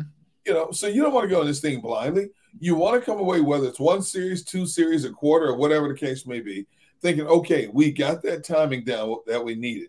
There's going to be times when receivers have to scramble, when Rodgers' primary target doesn't come open. You got to practice those things in a game that you don't see in a practice session. You know, I don't blame him. It's it's a huge risk, but you know it's going to be a big draw because it's in New York. It entails the Giants and the Jets. So you know there's going to be a big fan base draw for this game. Oh, geez, for sure, man. I mean, there's no question about that. I, that I, what we talked about yesterday, we'll be watching. You know, that's for sure. Heck yeah, yeah. Um, I'm uh, Amon-Ra St. Brown. Uh, won't be playing this week, but they feel good about him with the ankle uh, to be able to go week one. Uh, they said he's in a really good place. He's doing well. They need him because they're a little bit thin at the receiver spot with with some of the some of the things that have been going on, suspensions for Jameson Williams, et cetera. So looks like he's going to be good to go. He's a key to this whole thing. He's not playing. That's a concern. You know, if I'm if I'm Jared Goff. And you got them coming out of the gate playing Kansas City in Kansas City. You're going to have to score points in that game. That's going to be you have to answer. There's going to be a lot of answering done for that. You know, Amon, take the rest of camp off. You're yep. done until that, that Thursday night game. Is that yeah. that's the third season opener, right? Yes, we'll see you September oh, 10th, yeah. whatever, 7th, yeah. whatever it is. Yeah. you're done. You're done. Just keep working out on the side, keep rehabbing, get those cold hot treatments, mm-hmm. and we'll see you that Thursday night because you're done. Yep, Playing. absolutely. Uh, all right, so the uh, the big story uh, beyond that. So Jonathan Taylor wants out. I'm just trying to think, like, what are who are some potential landing spots? Let's see here. Miami, right? I mean, Miami, maybe. Um, possibly Miami. Um,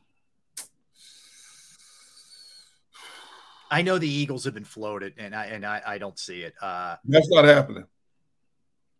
Eagles are not happening. You know, I, I think Chris Sims said the Chargers, but they already have Ekeler. So I don't know if that makes much sense. Might might be a good dual threat situation. Um, yeah, I mean they don't want to even pay Ekeler though. they begrudgingly gave him some you know incentives to reach. Let's see, Carolina, you have Sanders and and, and Chuba. Yeah, they're not. Uh, 49ers, no. no. Cardinals? Cardinals, maybe? Cardinals are a possibility. Cardinals right? are a possibility. Yeah. I don't, I'd have to see what they have to give, but yeah, Cardinals are a possibility for sure. What about the Rams? Um, yes, yes, Rams would make sense, but they're so they don't have any picks though. No, no, they don't. They've traded everything away. Remember o- over the years. Yeah, yeah. So that's out. Um, and not knowing on the surface what everybody's draft situation is like or draft commodity is like. Isn't this the tricky uh, part of this? If you're him, there, there's there's very few teams that either value running back or have the assets to give up to get you. Would that goofy owner settle for a fifth or sixth round pick, giving away a Pro Bowl running back like that just to get away from him or to appease him, knowing that that guy doesn't want to play for him? Man, maybe. It's a possibility. Yeah, it's a wow. possibility. Uh, Paul says um, he thinks the Bucks, the Rams, or the Cardinals. Um, I think Arizona is the best option, to be honest. Yeah. But geez, man, uh, not that not that the Colts are going to do it make any noise, but you're you're going to a bad spot if you end up there. Unless if you're just looking to get paid, that's fine. I get it. Good for you. You're not winning anything, mm-hmm. not only this year but for a while with mm-hmm. that squad. Mm-mm. Yeah. All right. Uh, all right. Let's dig into it, Derek. Let's continue our march around the uh, the divisions. And today we do the NFC South. We'll do the West tomorrow, and then the East on Thursday. Okay, that's that's yep. our, our pecking yep. order is here. So let's go with the NFC South, which consists of the Panthers, the Bucks, the Falcons, the Saints. They're your four teams in the NFC South. So give me the order in which you think that they will finish here. Wait, wait. I'm gonna let you go first this time. All right, all right. I'm first. All right, I'm gonna write this down because you said you were adamant that we are not going to be simpatico this time. I do think that. I do think okay. that. All right. Okay. All right. I am going to go with the Falcons winning okay. the division. Atlanta. I am going to go with the New Orleans Saints finishing second. Okay. The Carolina Panthers finishing third, and the Tampa Bay Buccaneers finishing fourth and last. So I go Falcons, I go Saints, I go Panthers, and I go Bucks. I am staying true to my Atlanta Falcons. Desmond Ridder will show you he's the real deal, and they have plenty of other weapons. Yes, Arthur Smith, bring it home, my friend. All right, Derek, how about you? We are the same at number four, number three, and number two and one. We differ. Okay. All right. You're you've been a Saint man all along. Yes. I have Saints, Falcons, Carolina, Tampa Bay. That's what uh, I've been. I've been consistent with that thought you for months. I've right. seen nothing to to make me change. And when I started digging and looking at all the numbers and the players, um, I am confident that Derek Carr will be the savior down in New Orleans. He will put New Orleans back on that national playoff map. He will be one of the quarterbacks, and they will be one of the teams that are talked about throughout this regular season. So, yes, so I go Saints, right. Falcons, Panthers, Bucks. All right, let me justify my Atlanta pick. Okay. Now, granted, a ton of this hinges on Desmond Ridder. Um, and I loved what I saw from him at Cincinnati when he was in college. I like that they got good value on him where they took him. I'm right. a believer in Desmond Ridder, but I also like what they did around him. Bijan Robinson and yep. Tyler Allgeier is a nice one too. You still have, or at least I don't. I know he's banged up now, but you're going to have uh, Cordarrelle Patterson at some point, right? Yep. So, it, it, bottom line is, you have those two guys, the younger guys. You have Drake London, who was a, a bigger, you know, quality receiver. Uh, Mack Hollins, who's become serviceable. Scotty Miller, who's the speed guy. Kyle Pitts at tight end. You also have Jonnu Smith backing up Kyle Pitts. Pretty solid offensive line. Jake Matthews, uh, Kaleb Gary. You have uh, Matthew Bergeron. You got Chris Lindstrom, whatever. Then you go to the defense. Uh, Calais Campbell. Yes, a little long in the tooth. Still pretty solid player. Grady Jarrett, pretty solid player. Uh, Kaden Elliss, who's legit. They brought over Bud Dupree. They have AJ Terrell at one of the uh, the linebacking spots. They have Jessie Bates, who they brought over here. Uh, Jeff Okudah, who doesn't look like it's going to be anything all that serious, right? Last time we checked uh, right. at that cornerback spot, Trey Flowers behind him. There's talent there. There's talent on this team. And I think it's a, they weren't terrible last year, but they didn't get great quarterback play. And for the most part, it was Marcus right. Mariota. Yep. Um, and then it was him. I, I'm with you in that I do like the Saints. Like I, I think that Derek Carr's got a lot to prove.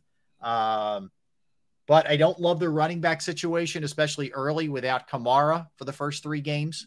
Yeah. Uh, I don't love that. Um, defensively, they got some players and they got some receivers. I will say that. Uh, I wonder about Dennis Allen a little bit. I, I, I, feel better about Arthur Smith than I do Dennis Allen as a head coach. But you know, and the other two teams, uh, Carolina is is really. I think it's they. Derek, you they might almost be better off starting Andy Dalton and letting him just take the beating if this offensive line keeps playing like this because you're going to get Bryce Young broken in half. They're going to get this guy killed. It's a mistake. I agree with you in a lot of reasons. I look at this. The Saints had the number five defense in the league last year. Yeah. They were number two against the pass, and they brought back many of the same players, and they've added Tyrann Mathieu to the mix, who I think is one of the best, you know, strong safeties in the game still.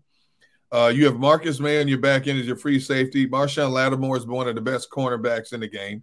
You have Cameron Jordan, who's Mr. Consistency coming off the edge. Mm-hmm. Demario Davis is one of the best middle linebackers in the game, inside linebackers in the game. Michael Thomas for me is the key. If he's healthy all the way back with Chris Olave, that's going to open up that passing game tremendously. And they went out and got Jamaal Williams, the thousand yard running back from Detroit, who ran for 17 t- rushing touchdowns as well, mm-hmm. And a 266 carry. So he can handle the load until Kamara gets back. We still don't know if they're going to add Kareem Hunt. If they add Kareem Hunt, to yeah. go along with Alvin Kamara and Jamaal Williams, that is a lethal trio of backs. Somebody's not going to be happy in that backfield. Mm-hmm. I like their tight end, Foster Moreau. They used their first two ta- uh, uh, draft picks this year. In the first round, they got Bryan Bresee, a six-five. I, I love him. Out yeah. Clemson. Yep. 300 pound nose tackle. And then with the second pick, they picked DN Isaiah uh, Foskey, who's also six five and a half. Mm-hmm. So they're putting more emphasis on their defense. The thing that worries me is last year they were minus 11 in the takeaway giveaway department. They had 14 takeaways, but gave the ball away 25 times. And I do believe that's because of the inconsistency in the quarterback play. I think Derek Carr is going to stabilize that team much better. I don't think Jameis Winston gets off the bench unless Derek Carr gets hurt. I agreed. Um, you still have, you know, Taysom Hill one of the best Swiss Army knives in the game. Is he, is he running? Is he running a wildcat? Is he running a jet sweep? Is he playing tight end? Is he playing wide receiver? Heck, he might even line up at running back and throw a pass for a touchdown. I like the X factor with that guy. Atlanta spent a lot of money on defense because they were 27th in defense last year, giving up 360 something yards a game. Mm-hmm. Uh, they were porous against the pass, giving up 130 yards uh, against the run. Offensively, they averaged 319 yards of offense.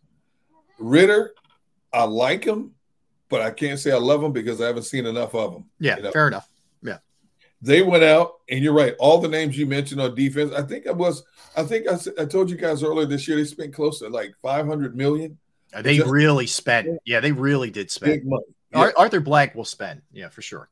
Jessie Bates on the back end of that defense is a, is a godsend for that defense. Mm-hmm. Uh, I think he's one of the best safeties in the game. Of course, Eagles fans were screaming to get Bates in here. Yep. Uh, obviously, they weren't going to pay Bates what they paid him down Atlanta. Mack Hollins, we're sitting here talking about Mack Hollins. Still doing it. Convertible receiver. Yeah. But he had some pretty good numbers with the Raiders. I agree. Yeah? I agree. Uh, I do like Scotty Miller as a speedster. I wish he got more touches so we could see what he's capable of. Um, I've always been a big Bud Dupree fan. I yeah. love Bud Dupree. Small, a smaller backer, but very active. Mm-hmm. Uh, when I look at Carolina, I don't understand their mindset of going out and, and, getting a lot of people they brought in to go with a rookie, young, untested quarterback. Now, I understand you have to start somewhere when you're starting over, new head coach. And if you've identified this guy as a guy who's who's an exception to the rookie rule, but he's so slight of build, man. And that offensive line has been a mess in preseason games. You know, and, and I just have genuine concerns about this dude being able to, to finish what he starts mm-hmm. because he's so small and so thin.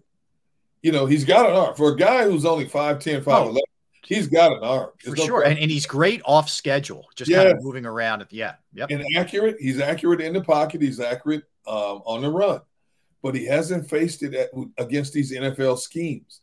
You know, college is one thing, and he played at a great program, but you're seeing different schemes that you don't see in college now. And how is he going to respond to that? You know, and if that offense offensive line is not fixed, you're right, they're going to get him killed. There's mm-hmm. no question about it. Yeah. Um, I put Tampa at the bottom. I have any choice because of the quarterback situation. And now that they've confirmed that Baker Mayfield's that guy, I don't I don't know if I trust Baker Mayfield for 17 games. The defense was number nine in the league last year. They got great talent on defense, but the offense consistently let them down. I mean, they scored 18 points a game last year with the goat at the helm. What are they going to do with with Baker Mayfield at the helm of this offense? I don't know. I, I, think at some point, obviously, if it's not going well, it's going to be Trask, right? I mean, we're, we're, we're going to see him later in the year. It's yeah. not going to happen early.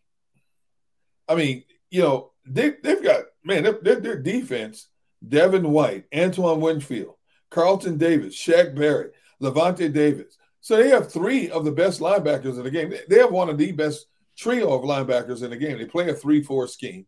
You still have Vita Vea in the middle of that defense.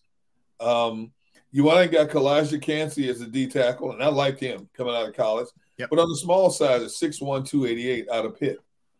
Um, it keeps coming back to Baker Mayfield. It I does. Know. I mean, they, they could only win eight games with Tom Brady. You know what I mean? It's yeah. like, is the offensive line improved enough? It, it did. You know, Brady got hit a lot, um, and I think that was a big piece of this thing. I they don't have a running game. Yeah. And they didn't do a ton to improve that in the offseason. I, I just I don't like I don't like anything about that. Let me ask you, what do you think's a better division? The NFC South or the AFC South? So the NFC South, you know, can all the teams we just talked about, the AFC South consists of the Jaguars, Titans, Colts, or Texans. You talk those two last two teams are bad. It's bad. Um, Although I do believe the Texans are going to surprise some people. Yeah, I think they're on the right track. Yeah, I do too. They had two two great high first round draft picks that are both going to start for this team. They've got a nice running back, a nice offensive line. Um, DeMeco Ryans went out and emphasized, I need some play, better defensive players in here. They brought him in, especially one of his guys from, from San Francisco yeah. uh, as a safety in the back end. But I just don't know about CJ Stroud. He's a, he's an Ohio State quarterback, and historically – Ohio State never turns out great quarterbacks. They take out they t- they turn out phenomenal receivers, mm-hmm. but when it comes to quarterbacks, it, for whatever reason, that's been jinxed. Um, let's see the AFC South or the NFC South. Whew. That's a tough one. Um, because you have two teams that you could justify with the Jags and the Titans. You know, really, really being playoff teams, right?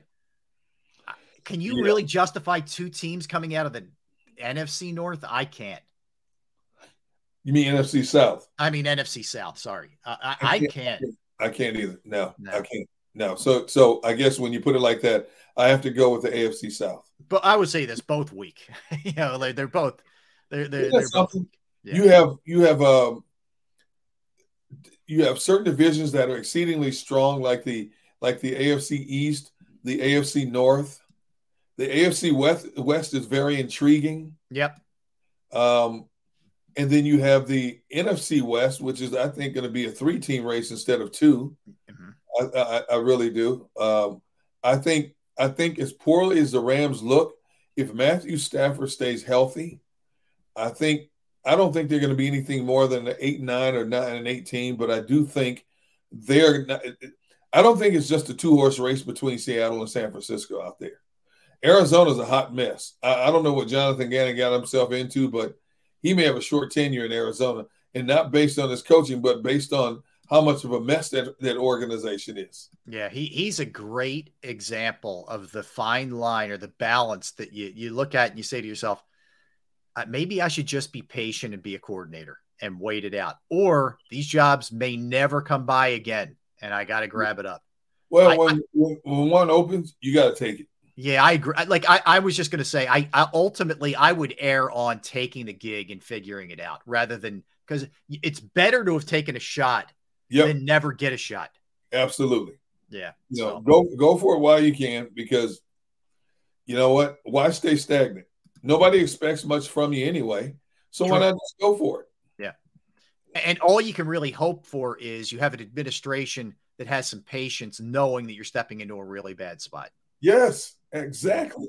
And that's uh, that's really uh, about it. All right, we're going to come back. Uh, we'll roll into our final segment. We got uh, great birthdays, great movies. Also, uh, Gunner, we uh, have another cast member joining Undisputed. We'll get into that uh, he come back, uh, and a bunch of other things uh, to close it on out. So don't go anywhere. That's Derrick.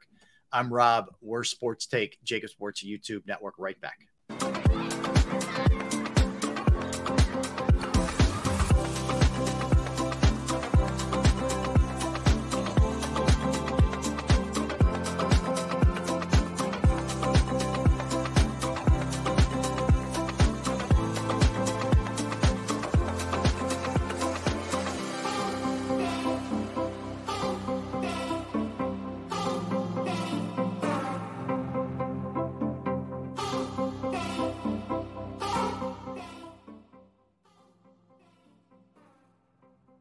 If you own a company and you're not producing a podcast, you're missing out. The public consumes messaging when they're ready. Join the professional podcast network of companies and let JAKIB Media Partners put you in the podcast arena. Come to our professional studio or we'll come to your place of business and professionally produce your company podcast. Call JAKIB Media right now at 267 261 3428. 267 261 3428. Heading down the shore.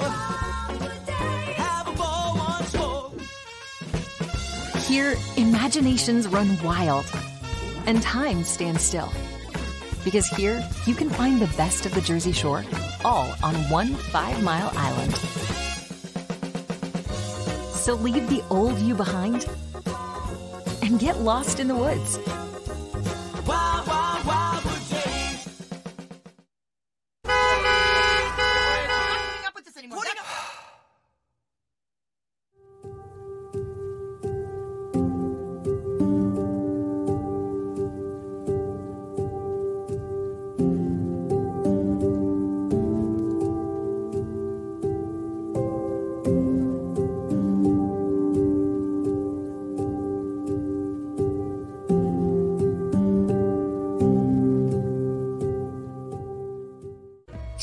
And save in southeastern PA and Delaware with Colony Pools this football season and let the experts close your pool with a custom Merlin safety cover in green for the birds. And if you join our Winter Watch team, we'll give you another 20% off, and Colony Pools will handle it all. Keep your tiles on your pool, not in your pool. Fly with Colony right now, Birds fans. Visit flywithcolony.com.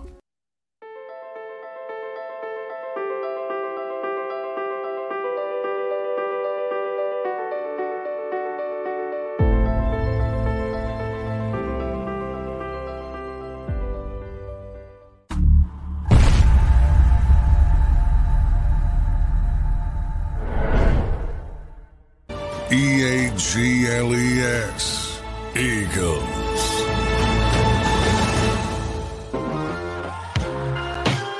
Final segment of the program. Thanks for hanging with us. We appreciate it. That's Derrick. I am Rob. We're Sports Take. Uh, smash the like button if you could, friends. We appreciate it. All right. Uh, the sort of revolving door here thing that, that that's going on with the Undisputed show with Skip Bayless uh, adds another member here, Derrick. So what we already know is Richard Sherman's going to do. I- What was the number? Fifty to one hundred of them per year, Yeah, somewhere in that neighborhood. Yep. Uh, we heard who heard Little Wayne. Who else was there? I'm trying to Oh, my remember who else, who else there was involved. cast of thousands, man. Yeah. So the latest is Michael Irvin uh, will be joining the show. So this is interesting on a couple of levels because Irvin was in sort of a holding pattern here with both ESPN and the NFL network for a- an alleged incident that happened at the Super Bowl where he was sent home. Irvin has has you know pushed back on this hard, in fact, countersued, saying he did nothing wrong. Uh, Right, I haven't heard any kind of update on where the where that stands, and, and, you know, and whatnot. So, uh, just trying to be fair and balanced here on both sides. So he was sort of in limbo, but I guess, I guess he's been given permission either to get out of his deals with ESPN or the NFL Network, and Fox has vetted this enough, or FS1, whatever, has vetted this enough to feel confident that you know everything will turn out well. So anyway, Michael Irvin, you know, will be joining the show. Um, I think when you look at the current cast of characters they have, Yeah. I, all right. I, no, I'm sorry, there's a bug. It was like yeah, know. I'm just teasing. Uh, and it's nice to see you too. Thanks. when you look at the current cast of characters that they have, you have guys that will sit across from Skip Bayless and give him whatever he gives them. You know, they're not guys that are shy about formulating opinions. You know, I've heard Little Wayne talk about sports, and I was like impressed over the past years about his sports knowledge. Uh, uh, I like him even more so because he's a big Packers fan, but that's another story. but the, he's very knowledgeable and uh, very insightful. So I'm, I'm curious to see what that turns out like. But I think, if anything, instead of just having one host, I think them having multiple hosts will increase their viewership because you're getting big names. You're not just getting marginal names. I mean, Richard Sherman, very opinionated. oh, sure. Um, Michael Irvin, very opinionated, and Little Wayne, one of the biggest rapper entertainers in the industry. You know, uh, who knows who they're going to add to the mix? But obviously, they're shelling out some some big money to get these people in here. Oh, that's the thing. I mean, Fox spends, man. I, I I don't know in this day and age, whatever, but they spend. They do spend. Where ESPN is cutting, you know, left and right. It feels like Fox is. I mean, they pony up for Bayless, for Cowherd, for you know some of their other folks there. They Yeah. they pay. Yeah. Yeah, that's for sure. Yeah, I'm, look, I, as I said to you, I don't watch. I really just don't watch these kind of shows. Frankly, I'm not watching TV during the day much. I'm preparing the shows and doing whatever. Right, right. Uh, and I also just think the format of it is so predictable, and you know, you're going to take this side, I'm going to take this side. Even if we don't really feel that way, we're going to battle Exactly. each other. Exactly. So it's not my cup of tea. And Bayless to me is is a guy who who who throws a lot of like sort of desperate hail marys out there, you know, trying to get Yes. people to Yes. to bite, especially like like I think I always try to say to Philadelphia fans, especially sports fans, like don't bite on his on his uh the stuff that he tries to throw out there for you. Just don't. Don't I mean the bait is he he casts the line and then Philadelphia fans take it hook, line, and sinker. Just don't do it. Don't do it. You, you're you're better than that. Uh, but anyway, so that's uh that's that. Did- Have you you been following this? Uh, I think we talked about it, but the the Wander Franco story. Major League Um, I, I stopped following it. I mean, he came out, made a statement that is not true. Yeah. Uh, when I hear stories about uh, stuff that like that, it, it just makes my stomach turn. Um, and, and I'm trying to be as objective as possible. You know, you see stuff out there initially, and then it has to filter a little bit before the actual truth is told in terms of what is and what isn't. Yeah. Uh, but what you see on the surface is really, really discouraging and really sickening. And I, I'm not going to formulate an opinion on this right now. I want to see how it plays itself out. But but what is the latest on this thing now? So uh, he's been placed on administrative leave by Major League Baseball. Um, there's multiple investigations into alleged relationships with underage girls in the Dominican, which is where he's from. Uh, he's tw- he yeah he's 22. Um, he missed this past week. The Rays placed him on restricted on the restricted list. Uh, he's being investigated by Dominican police as well as Major League Baseball's Department of Investigations. No charges have been filed yet. Um, prosecutor last week uh, said a division specializing in minors and gender violence is directing the police investigation. Anyway, uh, you know, there's there's a lot to it, and it's uh, you know, you hope this stuff isn't isn't true. If it is, it's pretty sick. It, it's pretty sick stuff. So it started out as one girl. Now it's multiple, possibly. Yeah, Under Uh, eight. as Under young as, as young as 14. So it's not good. Uh, allegedly, allegedly. All right. All right. I, I, have no comment on that right now. I really don't. Because Yep. You know what I mean? It's it's like I I know what you mean. Yeah, we, we could just leave it, but I, I it's it you know it's he there was a, you know news today regarding it. And I got you.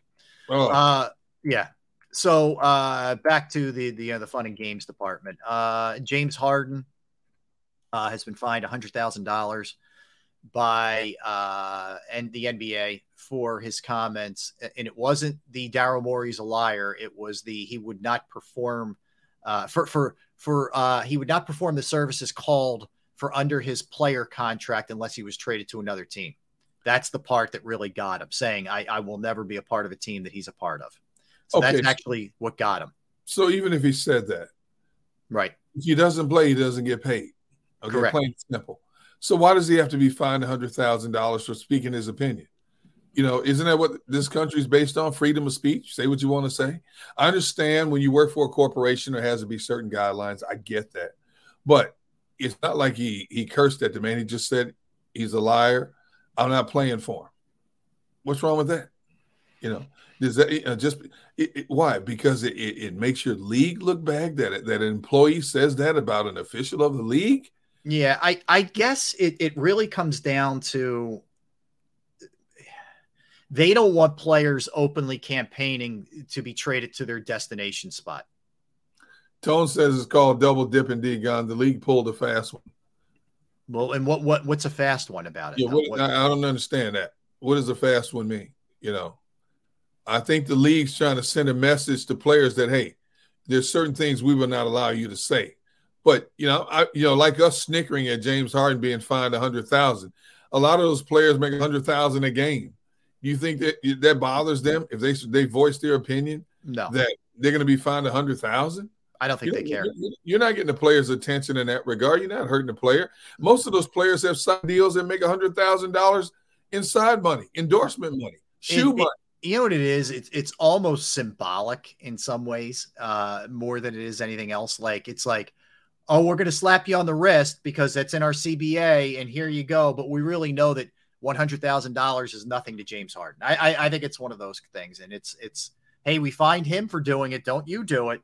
I, I don't know. I mean, that's that's just my my read, my guess. Um, you know. Anyway, so anyway, so Tone says you just said it. If he doesn't play, he doesn't get paid anyway. Uh, so why find him? That's the best. All right, I, I, I got it. I got it. I get where he's coming from. Um, you know what? I mean, the penalty to me is if he doesn't play, doesn't get paid. Right. And and what he doesn't get paid is by far greater than a hundred thousand dollar fine. Yeah. You know, Well, look, he's he's showing up. There's too much at stake for him not to show up. I don't know, Rob. James Harden's a different dude, man. I don't know. I don't know. Really? So you think he might not show up? I do. You can't say what he said this summer and then show up because everybody's laughing at you then. You can't say that. You said number one, not once, but twice in the span of 15 seconds, this man is a liar. Then you just recently said, I will never play for an organization with him in the or you just said, not maybe. I'm thinking about not playing. Could you leave that door open? I'm speculating. I'm thinking about it. You said I will not play for a team that has this man running the organization. Emphatically, you put that out there. Yeah. Nobody twisted your arm. You can't play for this team now. You can't play. Mm, I see. I just look at it like w- with James Harden. More often than not, decisions come down to money, and when you're talking about the amount of money that that's there, that, that potentially he could lose, I don't know. Maybe you swallow some pride. The question is, what's next? He, he's done. He, he's done the public, you know, ripping the guy. What's next? Because something else is coming. He screwed himself, Rob. Yeah. He basically took he took a definitive stance. I will not do this. Emphatically, I will not do this if that man's and basically you cut your own throat because now any potential trade partner is backing off. They don't want any parts of this mess. Yeah.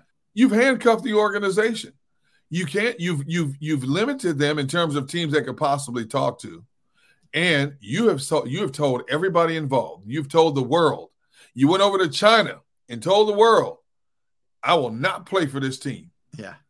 I will not play for that man. I don't trust him. You can't you can't come back. Sixers can't bring you back. How does he what if he what if he changes his mind and I'm gonna play? Right. How is Joel Embiid gonna look at him? How's his teammates gonna look at him? How's the front office? Can you imagine the the the the, the tension in the air between him and and and, and the front office on a daily basis? Yeah. of how they have to try to avoid each other in small qu- quarters. Mhm. Can, that's not a, that's not a functioning. That is not a positively functioning operation. No, far from it. Yeah, far from. I look. The Sixers are, are, are just dysfunction. Yeah, I mean, it's all it is. It's it feels like it's just dysfunction. Uh, that's for sure. All right, want to do a little uh, little birthdays, little movies. Oh yeah, All right, let's do it. Let's do it. Let's do birthdays. Uh, David Chase, who was the creator of The Sopranos, uh, and and and wrote many of the episodes, is 78 years old today. Uh, James DeBarge uh, of the El DeBarge uh, Oh, yeah. group is 60 today. Uh, Dua Lipa is 28 years old today. LaMelo Ball, who we talked about yesterday, the youngest, Yep. is only is 22, only 22 years old today. Uh, Kristen Wiig, very funny, uh, a comedian, uh, comedian actress uh, who was uh, in Bridesmaids and Saturday Night Live. She's 50 today. Uh, Layne Staley of Alice in Chains was born on this day, 1967. Unfortunately, died at a very young age. James Corden, who, who had a long time talk show uh, here in the States and moved back to London, is 45 years old. why Ty did, he Bar- Yeah, yeah, huh? why did he leave the show? he wanted to live in London. He didn't want to live in the States anymore. Really? Yeah. I'm sorry, I've been to London. Nice place, but yeah, Yeah. well, he's born there, so it's a little bit different. him. eh, eh, um, Ty Burrell is uh, 56. He is uh, he played Phil on uh, uh, Modern, Modern. Yep. Very funny guy, man. He is very funny. Uh, Giada De Laurentiis uh, has a lot of cooking shows and whatnot. She is 53 years old, uh, born in Italy. Ray Bradbury, the author, Yes. born on this day, 1920. Great author, great writer. Uh, Valerie Harper, a- actress, uh, long time Mary Tyler Moore. She had her own Oh. Yeah. She was very, very good, very funny. Uh, was born on this day, 1939. Uh, Cindy Williams, who played Shirley in Laverne and Shirley, uh, Yep. sadly just passed away. She was born on this day, 1947. Uh, Tori Amos, the singer, is 60 years old. Adam Thielen, uh, receiver now for the Carolina Panthers, former Viking. He is 33 years old uh, today. Uh, Norman Schwarzkopf, Yep. uh, the the the former uh, man, he he was U.S. Army General. yeah, the 80s and 90s, man. He was everywhere, it felt like. yes, he Uh, was.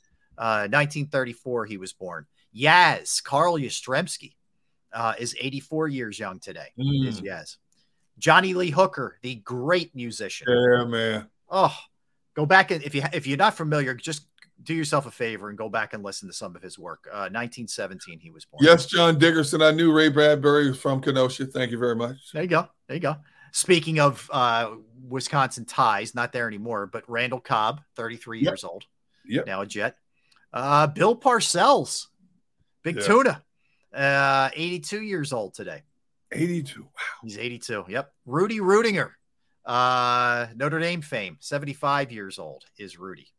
Uh, Paul Molitor, great hitter. Oh, what could he hit? 67 today. You know that. He, he was known the igniter. as the Yeah. igniter. Third, great third baseman for the the Brewers. and he could hit. Uh, he was a pure, pure hitter. Uh, all right, that's all the birthdays I have. What else do you have birthday wise? Let's see. Coming down the pike here, we have uh, Rodrigo Santoro, who played Xerxes. You ever see the movies 300? Yes. Okay, so he was the uh, he was the he was the leader of the um the not the Greeks uh who was it? The Persians. Remember the ball guy? The big Oh. ball guy? Oh yeah. Oh, he's yeah. He's that's him. He's He- he's uh, he's 48 today. Okay. uh Rick Rick Yune uh man with an iron fist and Olympus has fallen. 52 years old today. Uh let's see. Who else we got? Ro- Ross Marquand who's been in the movies Avengers Doctor Strange Invincible The Walking Dead is 42 Okay. Mats Wilander, the former number one tennis player in the world, is 59 today. oh yeah. Uh, let's see, we also have Jonnu Smith, tight end for the Falcons. Speaking Philadelphia native, by the way. that's right. Uh, is 28. Uh, Jahri Evans, another Philadelphia native, former offensive lineman for the Saints, is 40. Heck of a career. Yep. Maxx Crosby, Raiders defensive end, is 26. And someone I'm surprised you missed, my friend, Pat Gillick is 86 today. Oh, I should have gotten that one. Yes, Yeah. helped the Phillies win a World Series 2008. Yeah. All right, very good. All right, let's go uh movies. Couple from 1997, GI Jane Yeah. uh with Demi Moore, uh 1997 Mimic as well came out of that year. Let me ask you this Bald Demi Moore, strong? Yes. Okay, just Yes. checking. Yes. All Uh, she pulled it off. Uh, yeah, it worked. Yes, you did. Uh, Death Race, 2008, Jason Statham. Uh, when the game stands tall, not a bad uh, sports movie if, if you haven't seen it. It, it it's it's solid. It, it's not great, but it's pretty good. Uh, about a high school in Northern California uh, from 2014. What else do you have? Uh, my boss's daughter with Ashton Kutcher. That movie was funny. Came Yeah. out in 2003. Yep. I'll always know what you did last summer. The sequel to I Know What You Did Last Summer, uh, 2006, and the Cheetahs Gir- Cheetah Girls, One World, 2008. Okay. Okay. Uh, All right. So I have a Phillies lineup for tonight. Let me give you their lineup uh, against uh, the the rookie, the guy, the kid making his debut. Wa- excuse me, Walker. Uh, you have Schwarber leading off in left Yep. field. Okay. Turner hits second at short. Castellanos third. back into the two hole finally. Yeah, he's back up now. Yeah. Yeah. Uh, yep. Uh, Harper's DHing. He's going to bat fourth. Uh, Bohm five at uh, first base where he played last night. Realmuto uh, six catching. Stott seven second. Sosa, who had a really good game last night with a home run and a good defensive Yep. play, plays third at eight uh, in the eight hole, and then uh, Rojas, Johan Rojas, uh, will bat ninth and play center field. You'll have Taijuan Walker pitching uh, for the Phils. Um, he is a, you know, the, he they gave him. They felt like he hit a wall a little bit, so they skipped the start for him. Tried to get him a little bit of extra rest.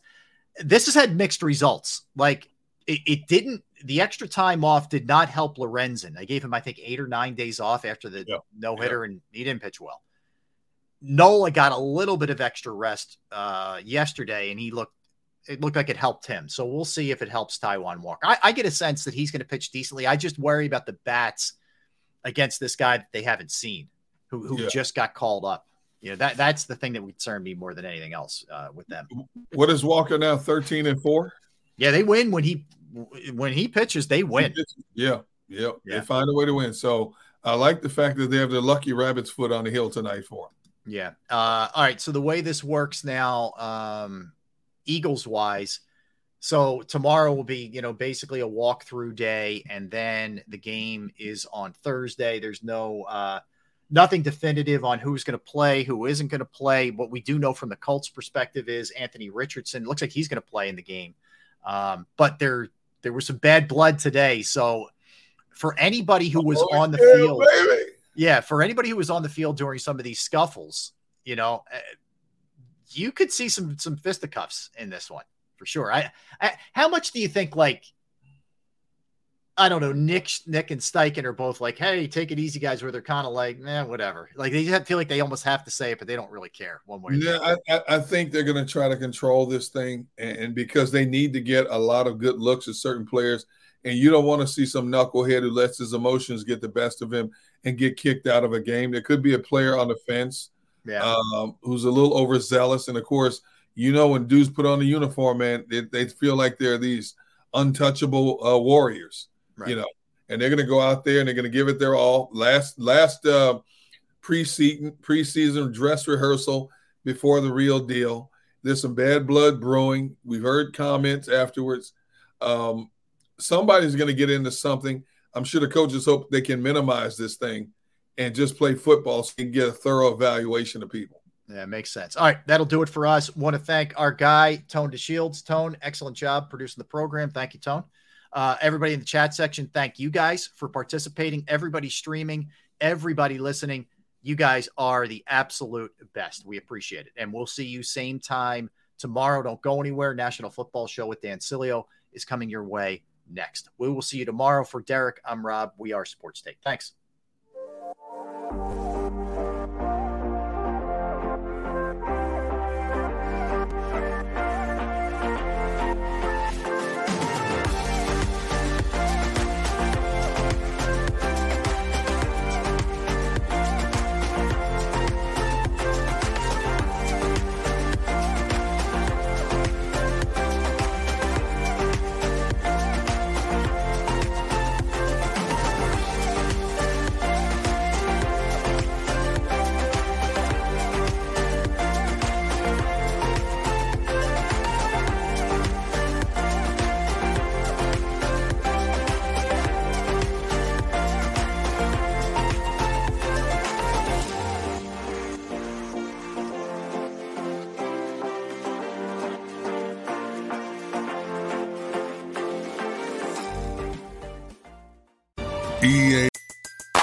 Everybody in your crew identifies as either Big Mac Burger, McNuggets, or McCrispy Sandwich. But you're the filet fish Sandwich all day. That crispy fish, that savory tartar sauce, that melty cheese, that pillowy bun. Yeah, you get it. Every time. And if you love the filet of fish, right now you can catch two of the classics you love for just $6. Limited time only. Price and participation may vary. Cannot be combined with any other offer. Single item at regular price. Ba-da-ba-ba-ba.